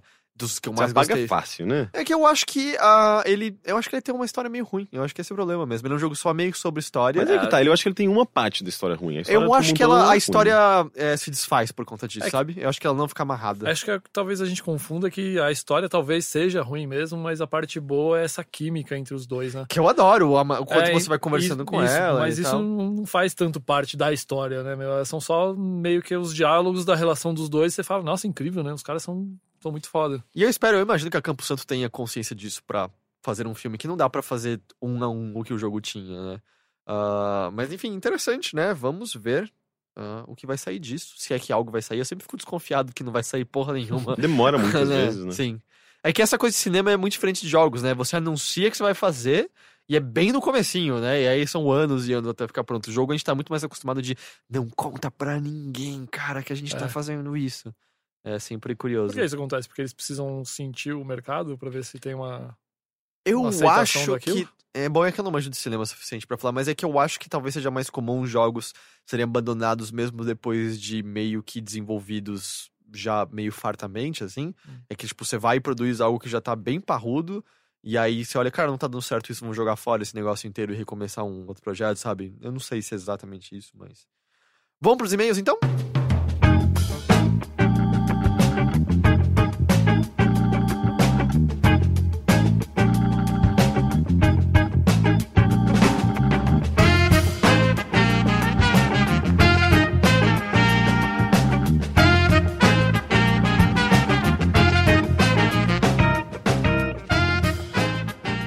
Antes da gente entrar nesses e-mails, só lembrando um aviso importante. Na verdade, a gente já entrou em contato com boa parte das pessoas, dos nossos apoiadores sobre isso, mas é bom avisar a todos. A gente alcançou a meta de 5 mil reais no Apoia-se. Ê! Que é incrível, muito obrigado, é muito, muito foda. E eles, ele continua crescendo, tava em 5,200 quando eu fui olhar hoje e tal. É, não, não, vamos, vamos em direção à próxima meta, né? Que Enquanto, eh, no momento que você. que a pessoa está ouvindo isso, deve estar em 5.300. Será? Será? Vamos, vamos ver, quem sabe. Aqui é um- é- são só algumas horas, né, daqui até isso aqui ser publicado. Vai, então- vai tá, cara. Mas o que acontece? A meta de 5 mil especificamente é referente a podcasts filmados. O que acontece? A a gente está a partir de agora analisando possibilidades que a gente tem sobre como fazer isso exatamente. Se a gente vai usar já um equipamento que a gente possui, se a gente vai comprar um novo equipamento. Se a gente vai usar uma infraestrutura do estúdio para isso, exatamente como a gente vai fazer, que tipo de edição ele vai receber, se ele vai ser mais cru, etc, etc, etc. O que acontece? A gente chegou a avisar, mas o dinheiro do Apoia-se a gente só vai receber pela primeira vez em novembro. A gente não vai receber em outubro, que é um mês depois da gente ter começado a campanha. Porque... Começo de novembro, né, Vale? É, Deixa começo de claro. novembro, é. Porque a gente começou no começo de setembro, né? Dia 6 foi o nosso aniversário. E o que acontece é que o Apoia-se precisa de 30 dias pra, pra aceitar o- o- os cartões e depois mais 30 dias para executar os pagamentos. Então, na verdade, as únicas coisas que a gente vai receber inicialmente são os boletos, que, obviamente, são a gente é, é, são muito bem-vindos, é muito bom que a gente tenha essa possibilidade, mas a esmagadora maioria dos pagamentos são feitas via ah, cartões de crédito. Então, o que acontece é que o grosso do dinheiro a gente só vai começar a ver a partir de novembro, o que significa que se a gente precisar da compra de algum equipamento ou, ou melhorar alguma coisa que a gente possui atualmente, a gente só vai poder fazer a partir de lá. Então, pode até ser que a gente comece a fazer alguns testes antes disso, relacionados a algumas outras coisas, mas a mudança para podcast em vídeos, ah, o que mudança? Eles também vão continuar existindo em áudio e tal, mas ah, essa novidade de podcast em vídeo só vão começar a acontecer pelo menos é, é, no- em novembro. Tá? Pode ser que demore um pouquinho mais que isso, mas assim, dificilmente vai acontecer antes disso. Eu me embaralhei um pouco, mas é isso. Dificilmente vai acontecer antes de novembro, só para deixar claro. E de novo, muito obrigado a todo mundo que acessou o apoia.se barra overloader e olhou nossas metas e nossas recompensas e ah, nos ajudou, porque, cara, isso tem sido incrível, é, tá dando uma segurança pra gente ah, inimaginável. Foi a melhor decisão que a gente pôde fazer, começar a migrar do Patreon pro Apoia-se, assim, a, a plataforma tem sido muito, muito, muito boa. E, de novo, muito obrigado por você acreditar no Overloader. Ok?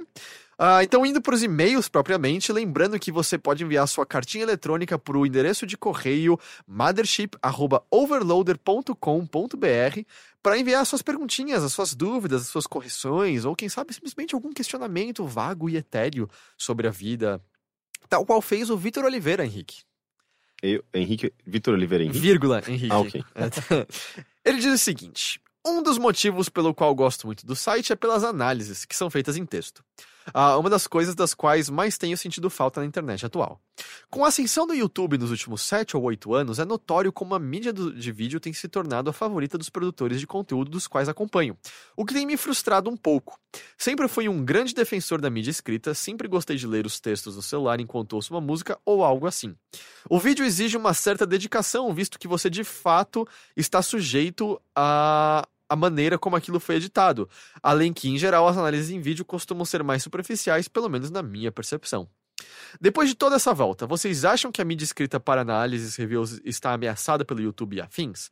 É inegável que houve uma diminuição grande na quantidade de conteúdo produzido em texto hoje? Isso é bom ou ruim na opinião de vocês? Abraço pra todos. Ele só Olha, faz uns PS. PS. Sonic até o 3 é bom. PS2. No aguardo de uma série do Overloader explorando bugs dos jogos.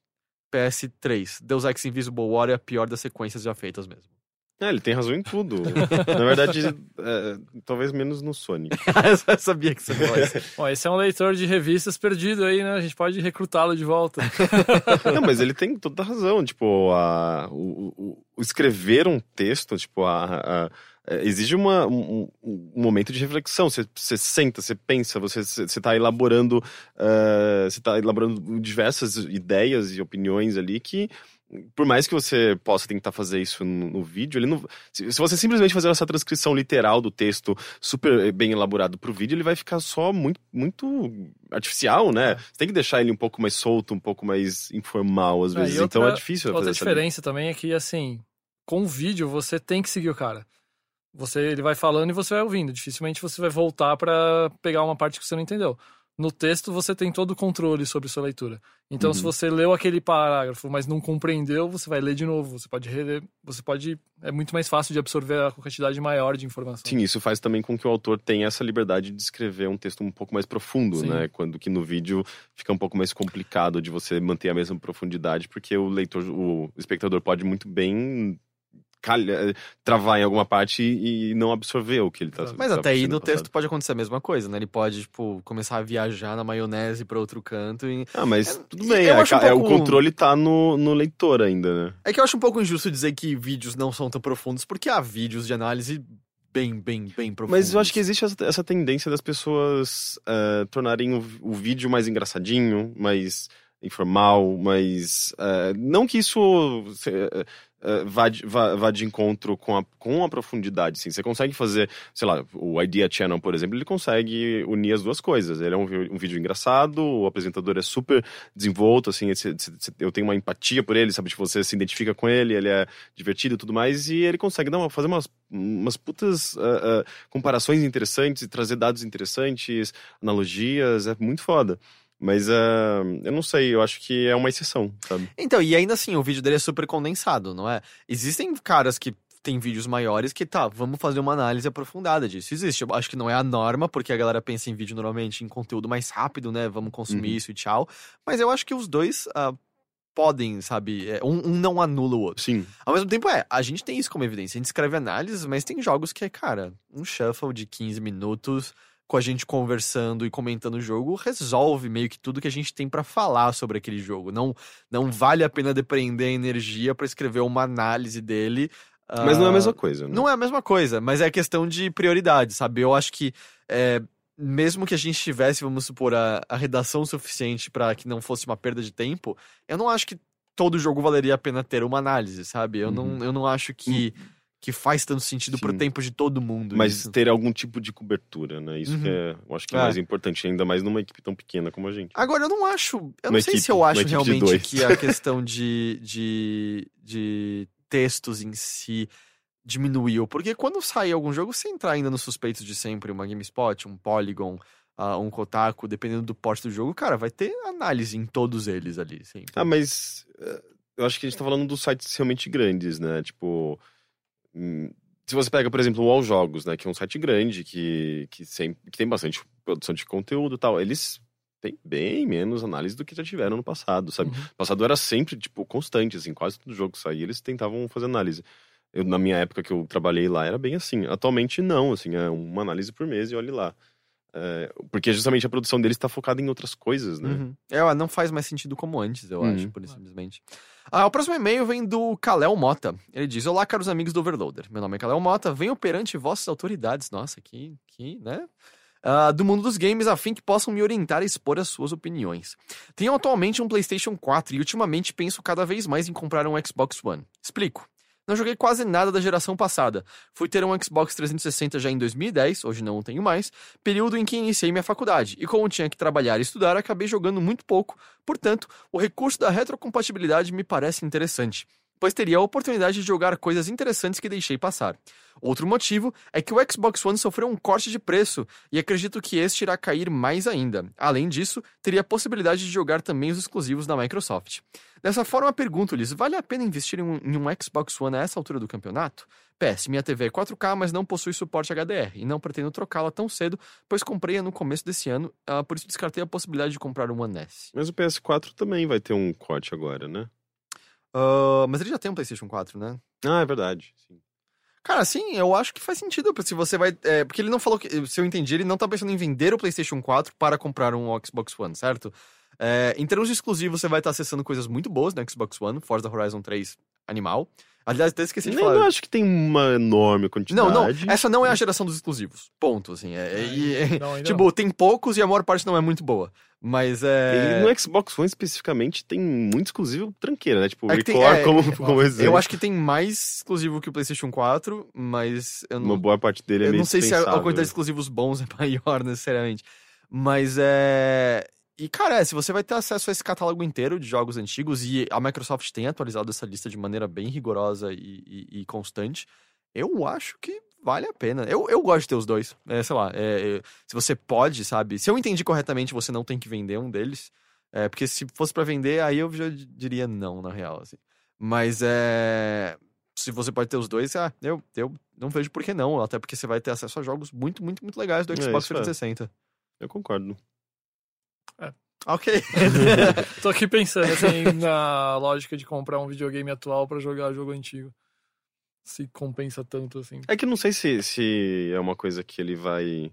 Sei lá, às vezes ele acha super interessante a ideia, mas daí, tipo, ele vai lá, compra, joga alguns e fala, é, não é, não é o que eu quero exatamente. É, e mas acaba é- não utilizando tanto. pode acontecer com qualquer console, né? Porque eu acho que a, a retrocompatibilidade, eu, tenho, eu não sei, é uma sensação minha, assim, que parece que faz sentido pra quem eh, tinha os jogos no console anterior e quer ter uma forma de ter acesso a esses jogos. manter, que, é, tipo, já foi um investimento que ele, que ele fez né, no passado, né? Ele quer continuar tendo acesso a esses jogos. E eu não sei se al- alguém que pulou a geração completamente vai querer de fato voltar e explorar essa, toda essa, essa geração anterior. É que pra mim é legal que cada vez que eu entro na minha biblioteca lá do Xbox One, tudo meio que eu já tinha da Live Arcade tá lá já, e tudo Uhum. que eu botei de disco físico no Xbox One do 360, que eu tinha também tá lá já, sabe? Então é meio, ah, eu tenho um catálogo gigante. Foi assim que eu joguei Pac-Man Championship Edition DX. É Uhum. tipo, ah, tá aqui já, Ah, sabe? Isso realmente faz e aí, um, é. Nossa, faz uma falta enorme. Eu fico imaginando se eu pudesse pegar, sei lá, o Tokyo Jungle do Play 3 e jogar agora no Play 4, seria incrível. né? Mas eu acho que essa é a última geração que eles não terão retrocompatibilidade É. desse jeito. Porque do jeito que a gente tá acostumado com o digital até uma conta, Não dá pra perder mais as Não coisas. dá. Não é, Não- tipo,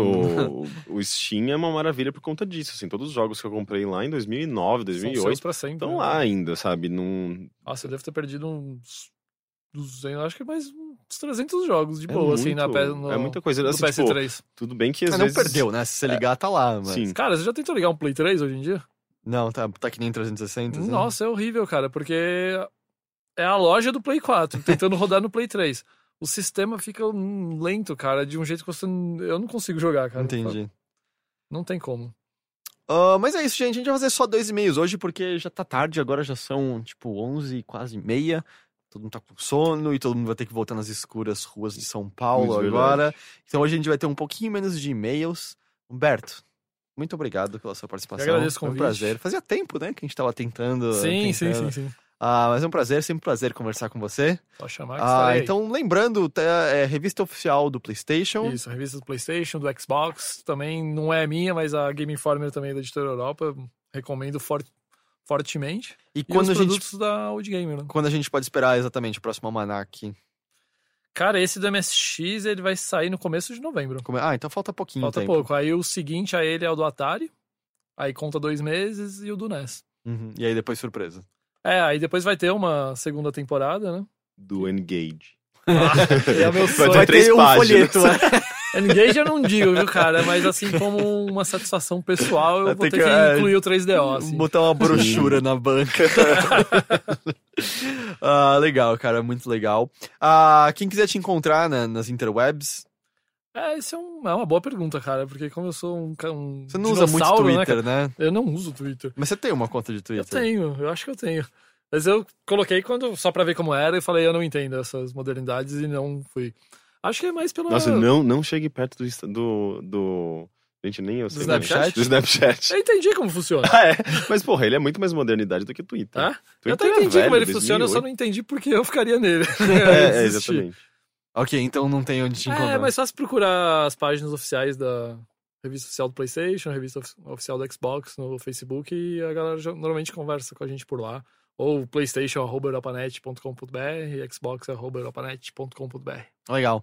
Henrique, eu todos os dias agradeço a sua presença aqui ao meu lado. Eu também tô, agradeço a presença, a minha própria presença. Eles estão se abraçando. Matheus, muito obrigado. Sei que você tá cansado hoje. Hoje você trabalhou bastante. Mas você tá muito elegante e chique, sabia? Se serve de alguma coisa. Muito obrigado e a gente se vê de novo com mais Mothership na semana que vem. Tchau. Tchau. Falou!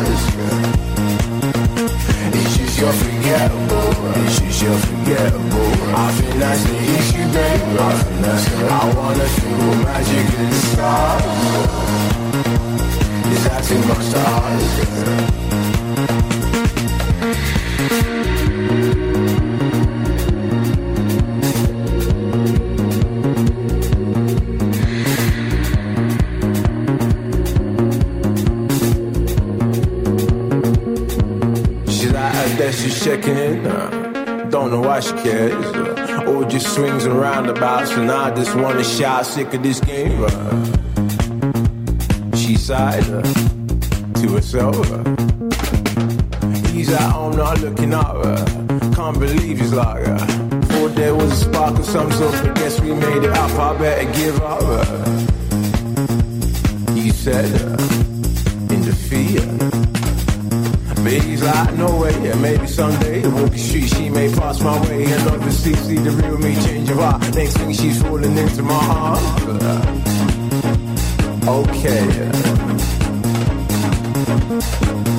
So convinced but foolishly, uh, some things you say meant to be. Life goes on, or so I'm told. Guess that girl weren't meant for me, nah, she ain't the one. Uh, she just ain't the one, man, you just know, innit? It's just you're forgettable.